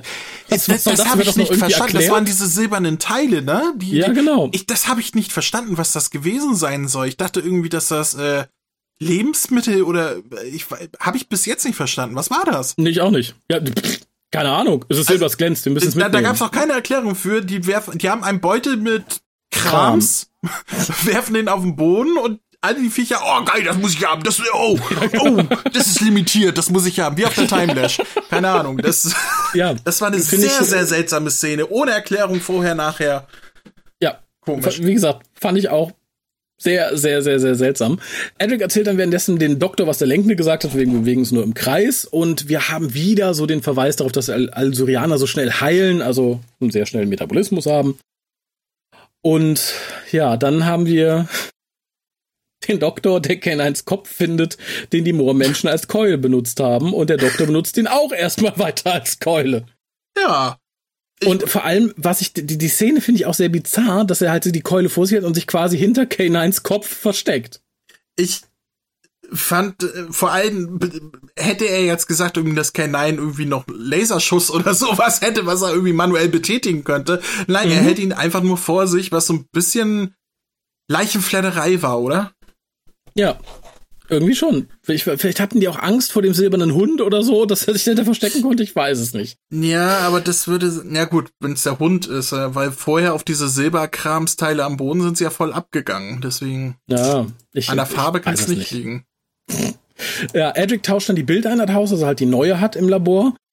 Und im Labor treffen dann der Doktor und die Ausreißer zusammen, während die Moormenschen den Raum der Bücher entern und so ziemlich alles kaputt machen. Und auch äh, die, die, die, die, die, die lenkenden Verletzten, die sich dann irgendwie noch in den Keller schleppen, wo sie dann langsam dahin siechen. Und der erste sagt dann noch, der Doktor soll ihnen zeigen, wie sie den Starliner lenken können. Der weiß das nämlich. Warum er der Meinung ist, weiß ich nicht, aber nun gut. Weil der Doktor es gesagt hat. Ja, genau. Aber er sagte noch, wir können nicht zurück nach Terradon, weil da sind wir nie gewesen. Ja, schön, dass er das weiß. Währenddessen stürmen die Moormenschen das Labor und der Doktor sagte, sie dürfen sich nicht berühren lassen. Warum auch immer. Die sind jetzt giftig, die Moormenschen. Vielleicht meint er mit berühren nicht, äh, lasst euch nicht ergreifen, weil die euch ziemlich schnell das Genick brechen. Aha, ja gut, das kann, Wer das kann natürlich sein. keine Ahnung. Er lässt dann aber Sauerstoff frei und ähm, die hauen dann erstmal ab, weil sie Ja. halt nicht auf Sauerstoff eingerichtet sind. Und das Interessante ist, wer da äh, irgendwie sehr nett hinguckt, bekommt mit, wie doof Matthew Waterhouse im Schauspiel ist, denn er steht eigentlich da, wo eine Kamera hin möchte und wird von einer Kamera zur Seite geschoben. Schiebt sich dann so zwischen ihn und Tom Baker. Das ist tatsächlich äh, ganz, ganz lustig. Das hat man nicht mehr schneiden können. Man sieht es relativ eindeutig sogar. Und ja, der Doktor sagt, dass seit dem Absturz äh, nicht nur 40 Generationen vorbei sein können, wie eigentlich angenommen wird, sondern es müssen viel, viel mehr sein, auch wenn die Evolution so schnell geht und sagt dann, ja, die Evolution von den Spinnen zu den Moorkreaturen ist sicher, aber sie ging noch viel, viel weiter. Da hätte eigentlich jedem schon klar sein sollen, dass halt die Alorisianer von eben diesen Spinnen abstammen. Sie befreien Romana, aber der gute Bruder ist dann jetzt auch infiziert. Und Edric muss seinen Bruder dann allein lassen, um Sauerstoff zu holen. Und dann töten sie ihn. Das tat mir so leid. Das, Nicht wirklich. das, das war auch so dumm, Mhm. Weil erstmal, er bleibt jetzt zurück mit seiner halbleeren Flasche Sauerstoff und pustet ihn immer weiter gegen die Füße. Der gute Wasch. Ja. Und äh, statt sie zurückzudrängen, ähm, das Tor zu schließen und mit dem Restsauerstoff sie fest, äh, also zurückgedrängt zu lassen, bis der Sauerstoff alle ist, bis, sie, bis das Tor unten ist, kommt er erst auf die Idee rauszurennen, das Tor zu schließen, nachdem sein Sauerstoff alle ist und er sie nicht mehr zurückdrennen kann, was dann dazu ja. führt, dass sie, dass sie das fast geschlossene Tor unten durchgreifen, ihn an den Füßen packen und ihn zurückziehen. Also, mhm. der wollte sterben. Da kannst du mir erzählen, was du willst. Also, der war selber schuld. Ich möchte ein Moormensch sein. Naja, der Doktor lässt das Schiff dann mit Sauerstoff fluten. Die Moormenschen verlassen panikartig das Schiff. Und der Doktor klärt halt nochmal alle auf, ne? Ihr seid alle von diesen Spinnen abhängig, ihr wart alle mal Moormenschen und eigentlich ist das Schiff damals nur von Moormenschen gestürmt worden. Alle Leute wurden getötet, die hier lebten und die schnelle Evolution hat dazu geführt, dass ihr denkt, ihr seid hier eigentlich diejenigen, die und nur der Lenkne wusste, was ihr wirklich seid. Schön fand ich an den Spruch, dass äh, wir eigentlich alle nur Urschleim mit Größenwahn sind. Oh ja, das, das ist so ein, das ist so ein Kopfkissenspruch, finde ich, den man sich auf den Kopfkissen sticken lassen sollte. Urschleim mit einem mit einer Spur Größenwahn. Größenwahn. Fand ich super. Ja, ich auch. Und was dann kam, das ging wohl auch so ein bisschen gegen das, was äh, eigentlich geplant war im ursprünglichen Skript. Der Doktor soll den Starliner fliegen, der sagt aber, ich will nicht und zeigt ihnen das in 20 Sekunden. Hier startet ihr, da landet ihr, auf Wiedersehen. Ja, das Romana kommt auch mit so einer Anleitung rein, äh, wo, wo sie sagt so, bis hierhin wisst ihr jetzt und der Rest steht hier. Viel Spaß. Ja. so. Das, also das, das war so nicht geplant und finde ich auch unglaublich albern. Also da hätte man sich drei Minuten, da, da hätte man die gesammelte Zeit der Recaps einfach einsetzen können. Oder mal so einen Schnitt, dass der Doktor halt vielleicht mal drei Tage da blieb, die wir nicht sehen. Irgendwie sowas.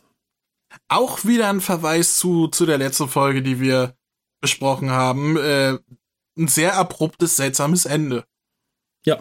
Ja, wobei es dann natürlich noch so ein bisschen weitergeht nach der Hauptstory, denn wir sind jetzt wieder in der TARDIS. Wir stellen fest, dass dieser Bildtranslator klappt und sehen den grünen Exospace und sehen dann, wie der Starliner abhebt. Mhm. Und der Doktor und Romana sagen, so, wir kommen hier nicht mehr raus, also wir finden ein anderes CVE. Ja. Und das ist das Ende. Und das ist das Ende. Wir erfahren nicht mal, dass sich äh, Edric versteckt hat. Es wurde ja nur angedeutet. Ja. Ähm, in der TAS. Das, das kommt ja alles erst in äh, Horror im E-Space. Ganz klar. Damit ist nicht Edric gemeint, auch wenn man das vielleicht denken könnte. Ja, aber vielleicht ist das eine gute E-Sitzbrücke. das, das kann natürlich sein. Ja, ähm, es sollte vielleicht noch erwähnt, erwähnt bleiben, dass Edrics Name ein ähm, Anagramm des bedeutenden Physikers Paul Dirac ist, der als erster irgendwie die Antimaterie vorausgesagt hat. Auch mhm. das geht wieder auf äh, Christopher Bitme zurück. Und damit wäre ich am Ende allem, was ich zu dieser Folge sagen wollte, außer meiner Wertung. Ich weiß, deine fällt negativer aus als meine. Soll ich mit meiner mal beginnen? Ja, mach mal. Ja, mach mal. Gut, also ich finde tatsächlich, ich mag Season 18 auch nicht sonderlich tatsächlich. Ich mag den Look nicht. Ich bin insgesamt zwar für die Entscheidung zu sagen, wir werden wieder ein bisschen wissenschaftlicher, ein bisschen erwachsener, allerdings gegen die Entscheidung dafür alles andere zu streichen. Also es ist nicht mehr so bunt, es ist nicht mehr so lustig etc. pp. Das finde ich sehr schade und wird dem Tom Baker Doktor auch nicht gerecht. Das merkt man leider an vielen Ecken und Enden. In dieser Folge fand ich das Thema an sich aber interessant. Also ich finde gut, dass man sich für sowas wie das CV entschieden hat. Ich mag das Thema der beschleunigten Evolution und so weiter und so fort. Ich mag auch, dass man Sachen eingeflochten hat, die man nicht zum Hauptplot gemacht hat, was man hätte machen können. Wie gesagt, das Operieren an dem Kind etc. pp. Ich bin begeistert davon, wie toll Lala Ward aussieht. Ich bin begeistert davon, dass das Ganze wirklich schön aussieht. Also die Umgebung ist toll, die Sets sind alle sehr, sehr gut. Einzig der Starliner außen ist sowas, wo ich sage, äh, und die Spinnen, äh. Aber ich mag die Umsetzung an sich. Die Regie funktioniert wunderbar. Ich finde eigentlich mit Ausnahme von Matthew Waterhouse alle Schauspieler gut. Gerade, also je älter sie werden, desto besser sind sie tatsächlich. Aber es macht mir insgesamt Freude, denen zuzusehen. Die Moormenschen fallen so ein bisschen ab. Wie gesagt, ich fand die Kostüme jetzt nicht so doll und wie gesagt, die Hängebrüste haben mich ein bisschen irritiert. Aber ich finde wenig Negativpunkte tatsächlich. Also es ist nicht der größte Wurf an Geschichte. Es ist nicht der größte Wurf an Umsetzung. Es ist tatsächlich, da bin ich bei dir, so ein bisschen was, was man schnell vergessen kann, weil es halt so einfach erzählt ist irgendwie. So ohne Ecken und Kanten, finde ich tatsächlich. Aber wie gesagt, das Thema ist sehr, sehr gut und dafür ist das Skript auch relativ gut. Und ich hätte es nicht gedacht, bevor ich die Folge nochmal gesehen habe, aber ich pendel mich bei sieben Punkten ein. Ich finde die Folge wirklich überdurchschnittlich gut. Ja. Erstaunlich, nicht wahr? Ja, spricht der Fieberwahn aus dir. Nein, ich habe die Notizen gemacht, als ich äh, un unfiebrig war. Ja, wahrscheinlich konntest du deine Notizen nicht mehr lesen und redest jetzt im Fieberwahn. Ich Ach, das ist eine Eins, das ist eine Eins. Nein, das ist, das ist wirklich eine Sieben. Okay. Ich würde mich vielleicht Nee, ich kann der Folge nicht anlasten, dass sie in Staffel 18 produziert wurde. Insofern bleibe ich bei meiner 7. Das ist, äh, da sind wir weit weg, weit, weit weg, ähm, weil wie ich gesagt, ich, ich, ich mag die, nee, das ist keine Folge, die für mich ist. Ich finde die, also es gibt viele Folgen, die ich vergesse, einfach weil sie existieren, aber nichts Besonderes sind. Ähm, mhm. Aber wo, wenn ich sie gucke, sage, ja, tut auch nicht weh. Aber hier ist es, das ist eine Folge, ich finde die langweilig. Ich finde mhm. sie streckenweise äh, anstrengend. Ähm, mhm. Es gibt ein paar schöne Szenen. Vor allem die Charaktere haben hier und da schöne Dialoge. Äh, oder, Stopp. oder das ist was, was ich noch sagen wollte tatsächlich. Ich glaube, was ich der Folge am ehesten anlasten könnte, ist, dass sie nicht kurzweilig ist. Tatsächlich, da bin ich bei dir. Sie ist teilweise sehr trocken und ein bisschen langatmig inszeniert. Ja. Gut.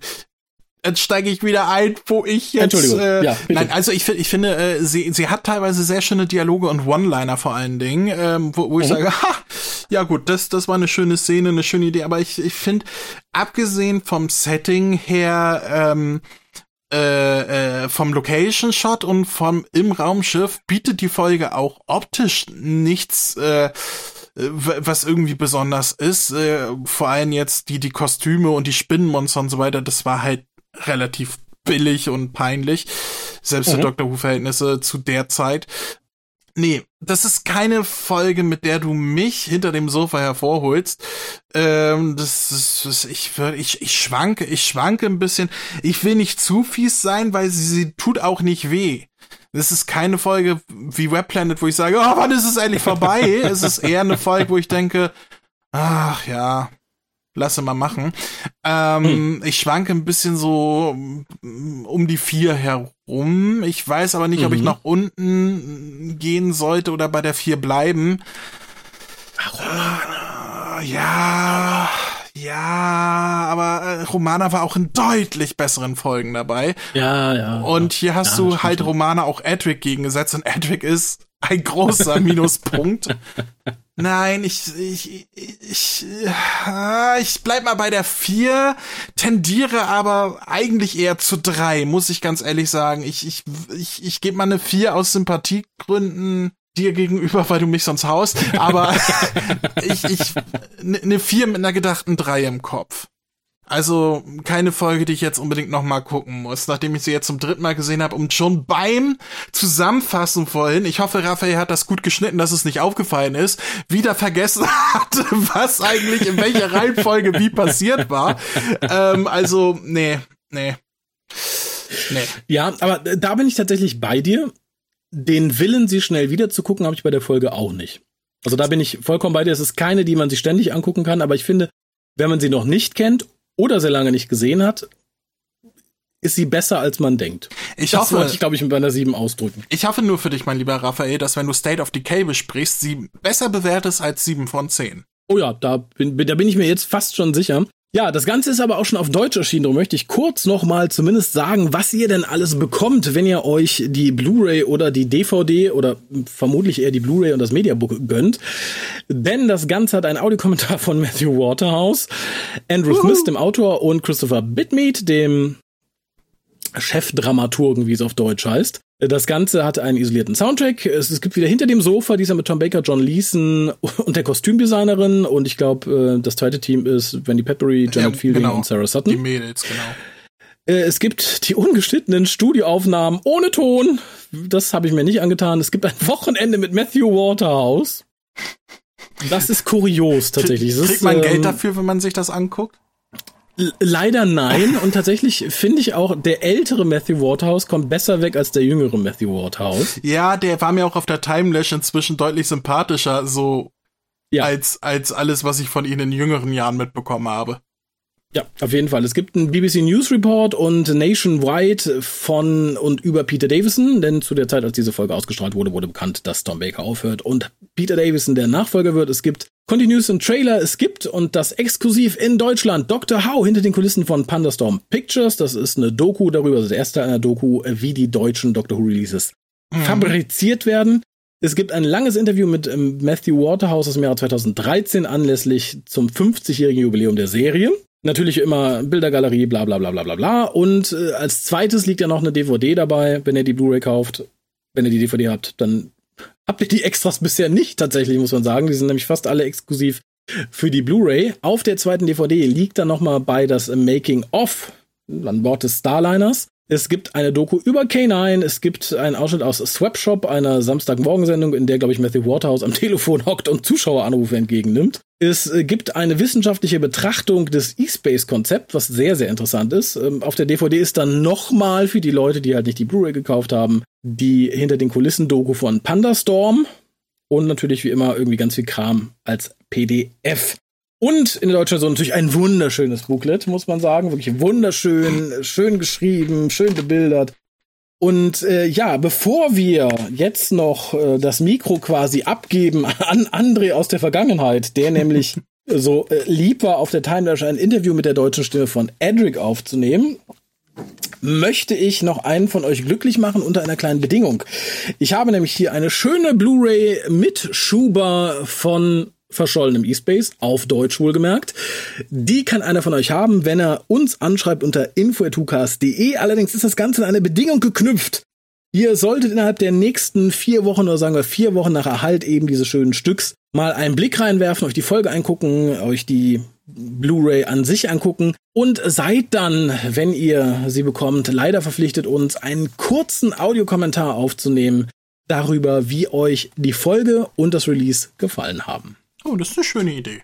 Ja, ich denke, das ist machbar. Wie gesagt, ihr könnt es auch durchaus einfach mit dem Handy aufnehmen und uns schicken oder so. Das muss jetzt nicht qualitativ großartig sein. Es ja muss auch keine Zwei-Stunden-Besprechung sein. Ein paar Minuten genügen uns. Das ist das lustig. Das ist ein Gewinnspiel wo man erst nachdem man gewonnen hat etwas dafür tun muss.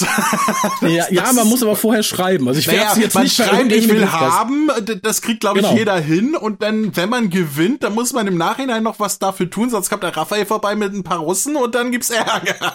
ich, ich wollte gerade sagen, wenn ihr nämlich dann die DVD oder die, die Blu-ray habt und es kommt nichts zurück, ich habe eure Adresse. ja, in diesem Sinne würde ich sagen, ich spiele da mal das Interview ab. Und ja. ja, ich hoffe doch, dass man sich äh, auf der kommenden Timelash sieht und dass ich einen von euch zumindest vor der kommenden Timelash noch höre mit seiner Bewertung über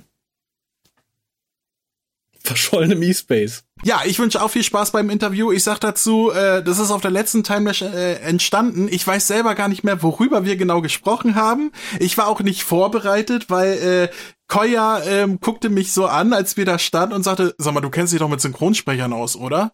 Ja, hier hast du ein Mikro, mach du mal das Interview. Ich sag, äh, okay. Und äh, aber äh, Luis Thiele war sehr äh, euphorisch da dabei. Der hat sich sehr gefreut darüber. Wir haben uns dann da zusammengesetzt, ein bisschen über Edric und alles Mögliche gesprochen. Und äh, ja, viel Spaß damit. Ja, ich habe jetzt das Glück, dass mir gegenüber Luis Thiele sitzt, den die Doctor Who-Fans als die deutsche Stimme des Edric kennen und äh, ja im Synchronbereich auch noch weiter bekannt ist. Äh, Luis, hallo. André, ich freue mich, dass wir uns hier getroffen haben. Jetzt sitzen wir an einem Tisch. Wir haben Süßigkeiten, Äpfel, Wasser, alles, was das Herz begehrt. Ich weiß gar nicht, ob ich dabei gehen darf. Apfel echt. Der lacht mich so an.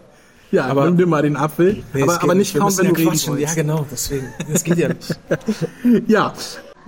Ich habe ganz kurzfristig den Auftrag bekommen, ey, du kennst dich mit Synchronsprecher aus, red doch mal mit Luis ein bisschen über das Synchrongeschäft und so weiter. Ja. Deswegen frage ich dich auch einfach mal, wie bist du denn zum Synchronsprechen überhaupt gekommen?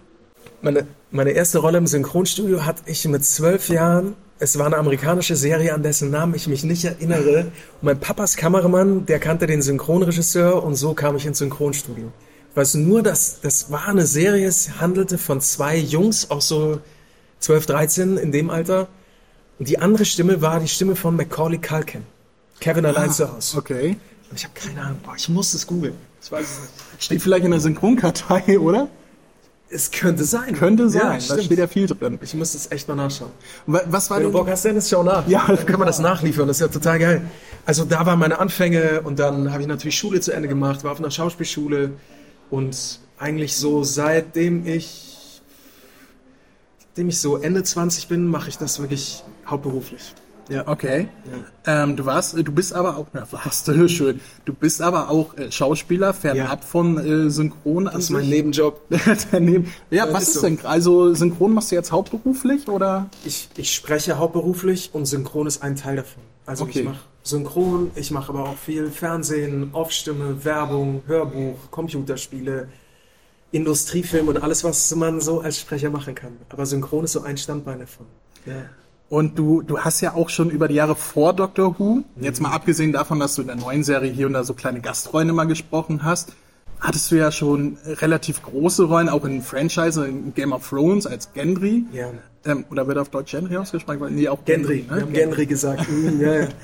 Und äh, Once Upon a Time hast du den Prince Charming gesprochen. Prince Charming in Once Upon a Time, genau. Und äh, ja, und dann kam Doctor Who mit Edric, was ja quasi irgendwie so ein Nischenprodukt ist. Ne? Das ist ja erstmal die Classics. Wie, was sagt man als, als Synchronsprecher, wenn, wenn das Studio ankommt und sagt, ja, wir sprechen hier etwas ein, das ist eher so ein, so ein Liebhaberprodukt, das ist so eine kleine Nische, das kriegt sonst keiner mit irgendwie. Ja. Ähm, und das ist aus den 80ern und, und äh, hast du dann gesagt, ja, mache ich? Oder hast du gesagt, ja, bringt mir das irgendwas? Oder ich weiß es nicht. Also pass auf, für mich ist dieser Job ein Teamjob. Es ist voll cool, mit Leuten, die man gerne mag, mit denen man gerne zusammenarbeitet, im Studio zu sein. Und die Vielfalt und die Varianz, die man als Synchronsprecher haben darf, kann, ist fantastisch. Viel größere Varianz als Schauspieler, wo ich mit meinem Gesicht für was stehe. Da kann man sonst, weißt du, ich habe, Edwig ist ja super jung und ich kann meine Stimme halt sehr jung machen und deswegen ist das einfach eine Herausforderung gewesen und da gab es für mich überhaupt kein, also ich habe nicht eine Sekunde daran gedacht, Nein zu sagen. Auch einfach aus dem Grund, weil ich mit den Leuten im Studio so gerne zusammenarbeite. Und wenn die mich fragen, dann sage ich meistens einfach, ja, ich habe voll Bock. Und, und weil ich finde, dass man diese ganze Bandbreite, die synchron, die man als Synchronsprecher haben kann, einfach echt gerne bedienen. Und das ist cool. Das ist schön. Bandbreite ist ein gutes Thema, weil gerade Edric ist ja, den sprichst du ja jung, hoch, sagen wir mal so, der, der unterscheidet sich ja durchaus von jetzt Prince Charming Ja, oder der so. ist total naiv. Auch. Der ist echt. mm. Ja, stimmt. Ich mein, der große Vorteil an dir ist, dass du im Gegensatz zu Matthew Waterhouse schauspielerisches Talent hast. Also auf Deutsch. Geil, Digga. Ich feier dich. Endlich ist einer ehrlich. Nein, ganz ehrlich, also ähm, auf Deutsch, Mega. auf Ey, Deutsch. pass auf, wir hatten die geilste, wir hatten einfach die geilste Zeit im Studio, weil der Typ ist halt so, weißt du, ich habe den auch gesehen, ich so, Jung, was ist los mit ihm und so. Und wir haben uns wirklich bepisst vor Lachen, weil es so lustig war. Und auch da kann man, weißt du, auch da bist du dann halt da und du hast, schau mal, es gibt, es gibt so viele Fans davon und aber auch viele Fans sagen, boah, Edric nervt so krass. Und du musst, du hast ein Produkt, das wurde irgendwie vor 40 Jahren, das ist aus den 80ern, da ist das entstanden. Die Kulisse sieht anders aus, die, die, die Art zu spielen ist eine völlig andere. Und jetzt bist du da irgendwie so 2020 oder 19 und und siehst das und denkst so, krass, wie bediene ich das? Wie mache ich das, damit das nicht? Und dann habe ich auch am Anfang gedacht, ey, Alter, das wird doch scheiße so, oder? Das ist doch nicht gut. Und dann, und dann meinte aber eben die Regie, doch, doch, wir müssen in die Richtung gehen, das ist schon cool. Und dann vertraue ich einfach darauf und dann läuft das so. Aber klar, Mann, Edwig ist wirklich, Edwig ist einfach ein Weirdo. Aber auch das mal zu machen, macht Spaß, so, weißt du? Ja, das Erfahrung ist vorstellen. Ja. Aber es ist, es ist wirklich lustig, wenn du die auf Englisch guckst, die Folgen, dann denkst du, oh Gott, wie, der kann ja gar nichts. Und auf Deutsch kann er auf einmal schauspielen, weil du ihm die Stimme leistest. Das ist wirklich. Ey, ich danke dir für die Blumen, mein Lieber. Das ist echt nett. Aber wir, Und das sage ich jetzt nicht nur, weil du mir gegenüber sitzt, Ja. das habe ich auch schon niedergeschrieben in der Wirklich? Review. Du echt ohne Scheiß? Okay, cool. Ey, das freut, was, das freut mich wirklich sehr. Vielen, vielen Dank. Das Ja. freut mich sehr. Fernab von äh, Doctor Who, wir haben es gerade schon angerissen, äh, Game of Thrones, Once Upon a Time, äh, How to Get Away with Murder und so weiter.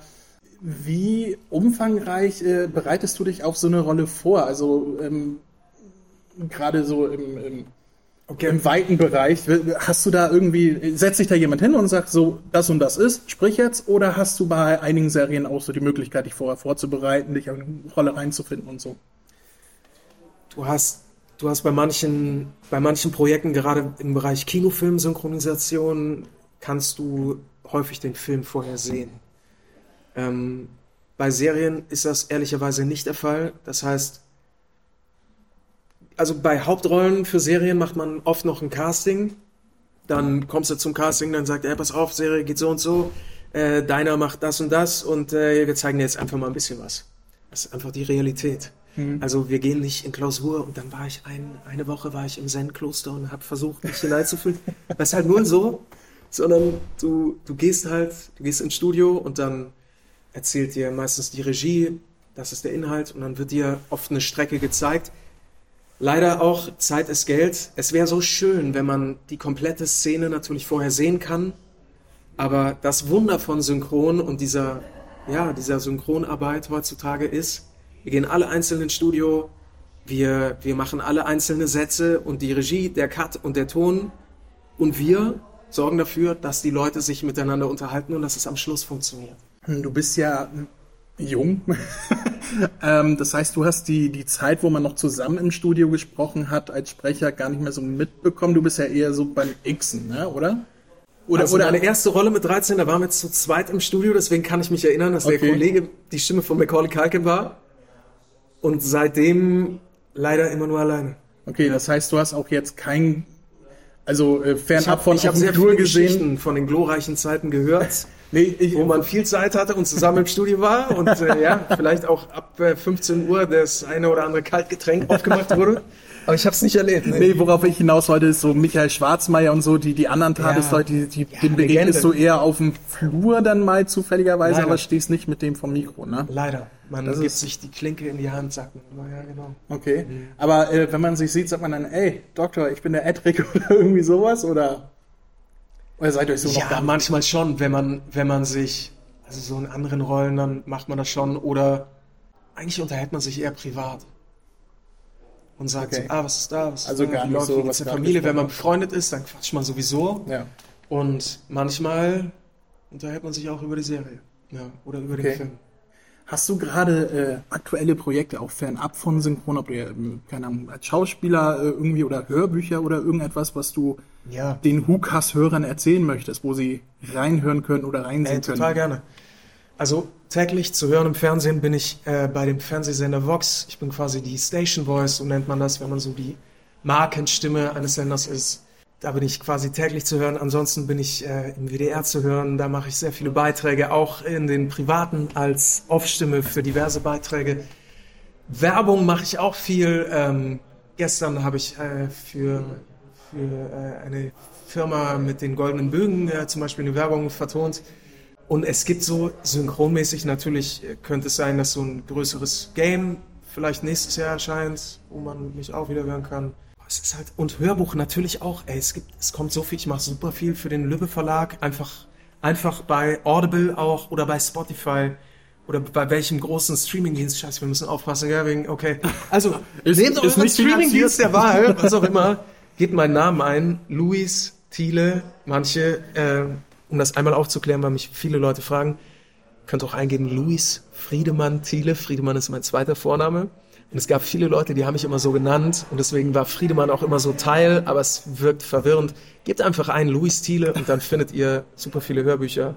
Ansonsten zwei Tipps, die ich dem Hörer noch gerne auf den Weg mitgeben würde. Zwei äh, Lieblingsserien von mir, die bei der Kritik sehr, sehr viel Anklang gefunden haben, wo ich auch die Hauptrolle spreche. Das ist zum, zum einen The Night Off ist eine achtteilige Serie, die, wo meiner, den ich gesprochen habe, dessen Name mir nicht einfällt, Gottes Willen, ich bin so schlecht mit Namen, pass auf, ich schaue nach, hat den Golden Globe dafür auch bekommen. Also wirklich unfassbar großartige Serie.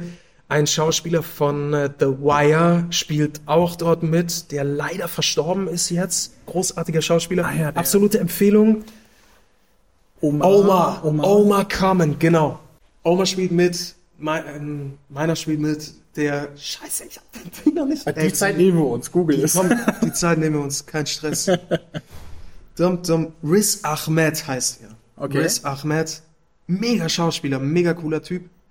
Und was ich noch empfehlen würde, ist auf Netflix, glaube ich, heißt es Away.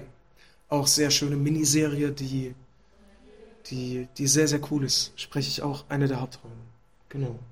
Das ist sehr cool. Also da kann man reingucken. Das sind Empfehlungen von dir, wo man dich hören meine kann. persönliche Empfehlung für sehr, sehr hochqualitatives, mega gutes Fernsehen. Und wenn ihr Lust habt, die deutsche Synchronfassung zu hören, dann könnt ihr mich hören.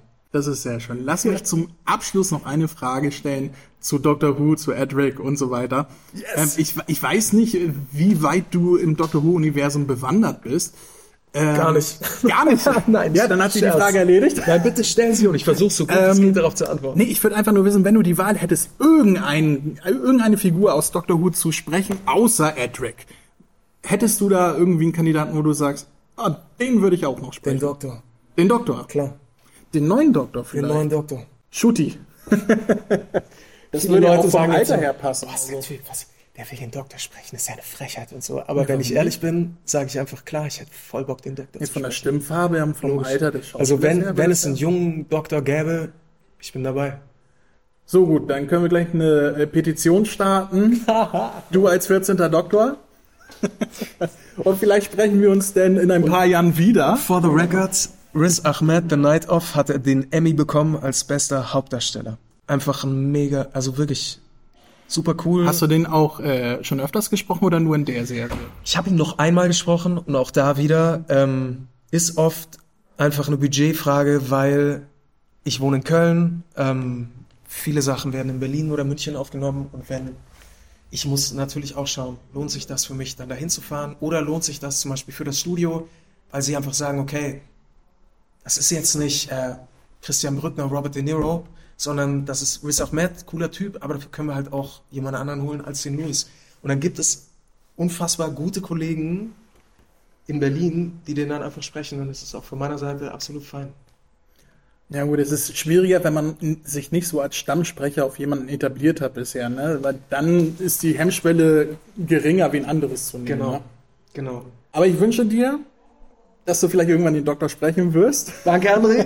Ich hoffe, dass, äh, dass dieser Wunsch in Erfüllung geht. Ja, Und Dankeschön. wie gesagt, vielleicht sprechen wir uns in ein paar Jahren wieder, wieder hier und dann kannst du erzählen, was du als Doktor geleistet Ich fände es mega. hast. Und was man wirklich nochmal sagen muss, diese Convention hier ist so viel Liebe gestaltet. Alle Menschen sind hier so leidenschaftlich dabei und das ist echt, das ist kein Blödsinn, sondern das ist wirklich so und das ist echt sehr, sehr schön.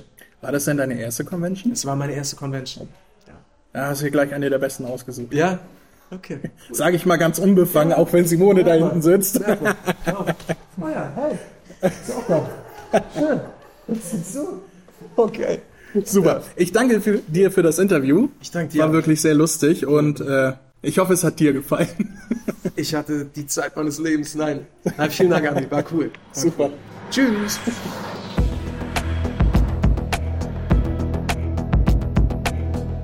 Ihr findet den WhoCast im Internet unter www.whocast.de, auf facebook.com slash WhoCast und unter twitter.com slash WhoCast. Abonniert den RSS-Feed über unsere Webseite oder folgt und bewertet uns auf allen gängigen Streaming-Portalen. Nehmt Kontakt mit uns auf unter info at whocast.de, benutzt das Voicemail-Plugin auf unserer Webseite oder ruft uns einfach unter 0211 5800 85951 an und hinterlasst eine Nachricht auf unserem Anrufbeantworter. Unterstützt uns auf patreon.com slash WhoCast oder gebt uns einen Kaffee aus unter co-fi.com slash WhoCast und schickt Geschenke, Briefe und Postkarten an die Adressen auf unserer Website.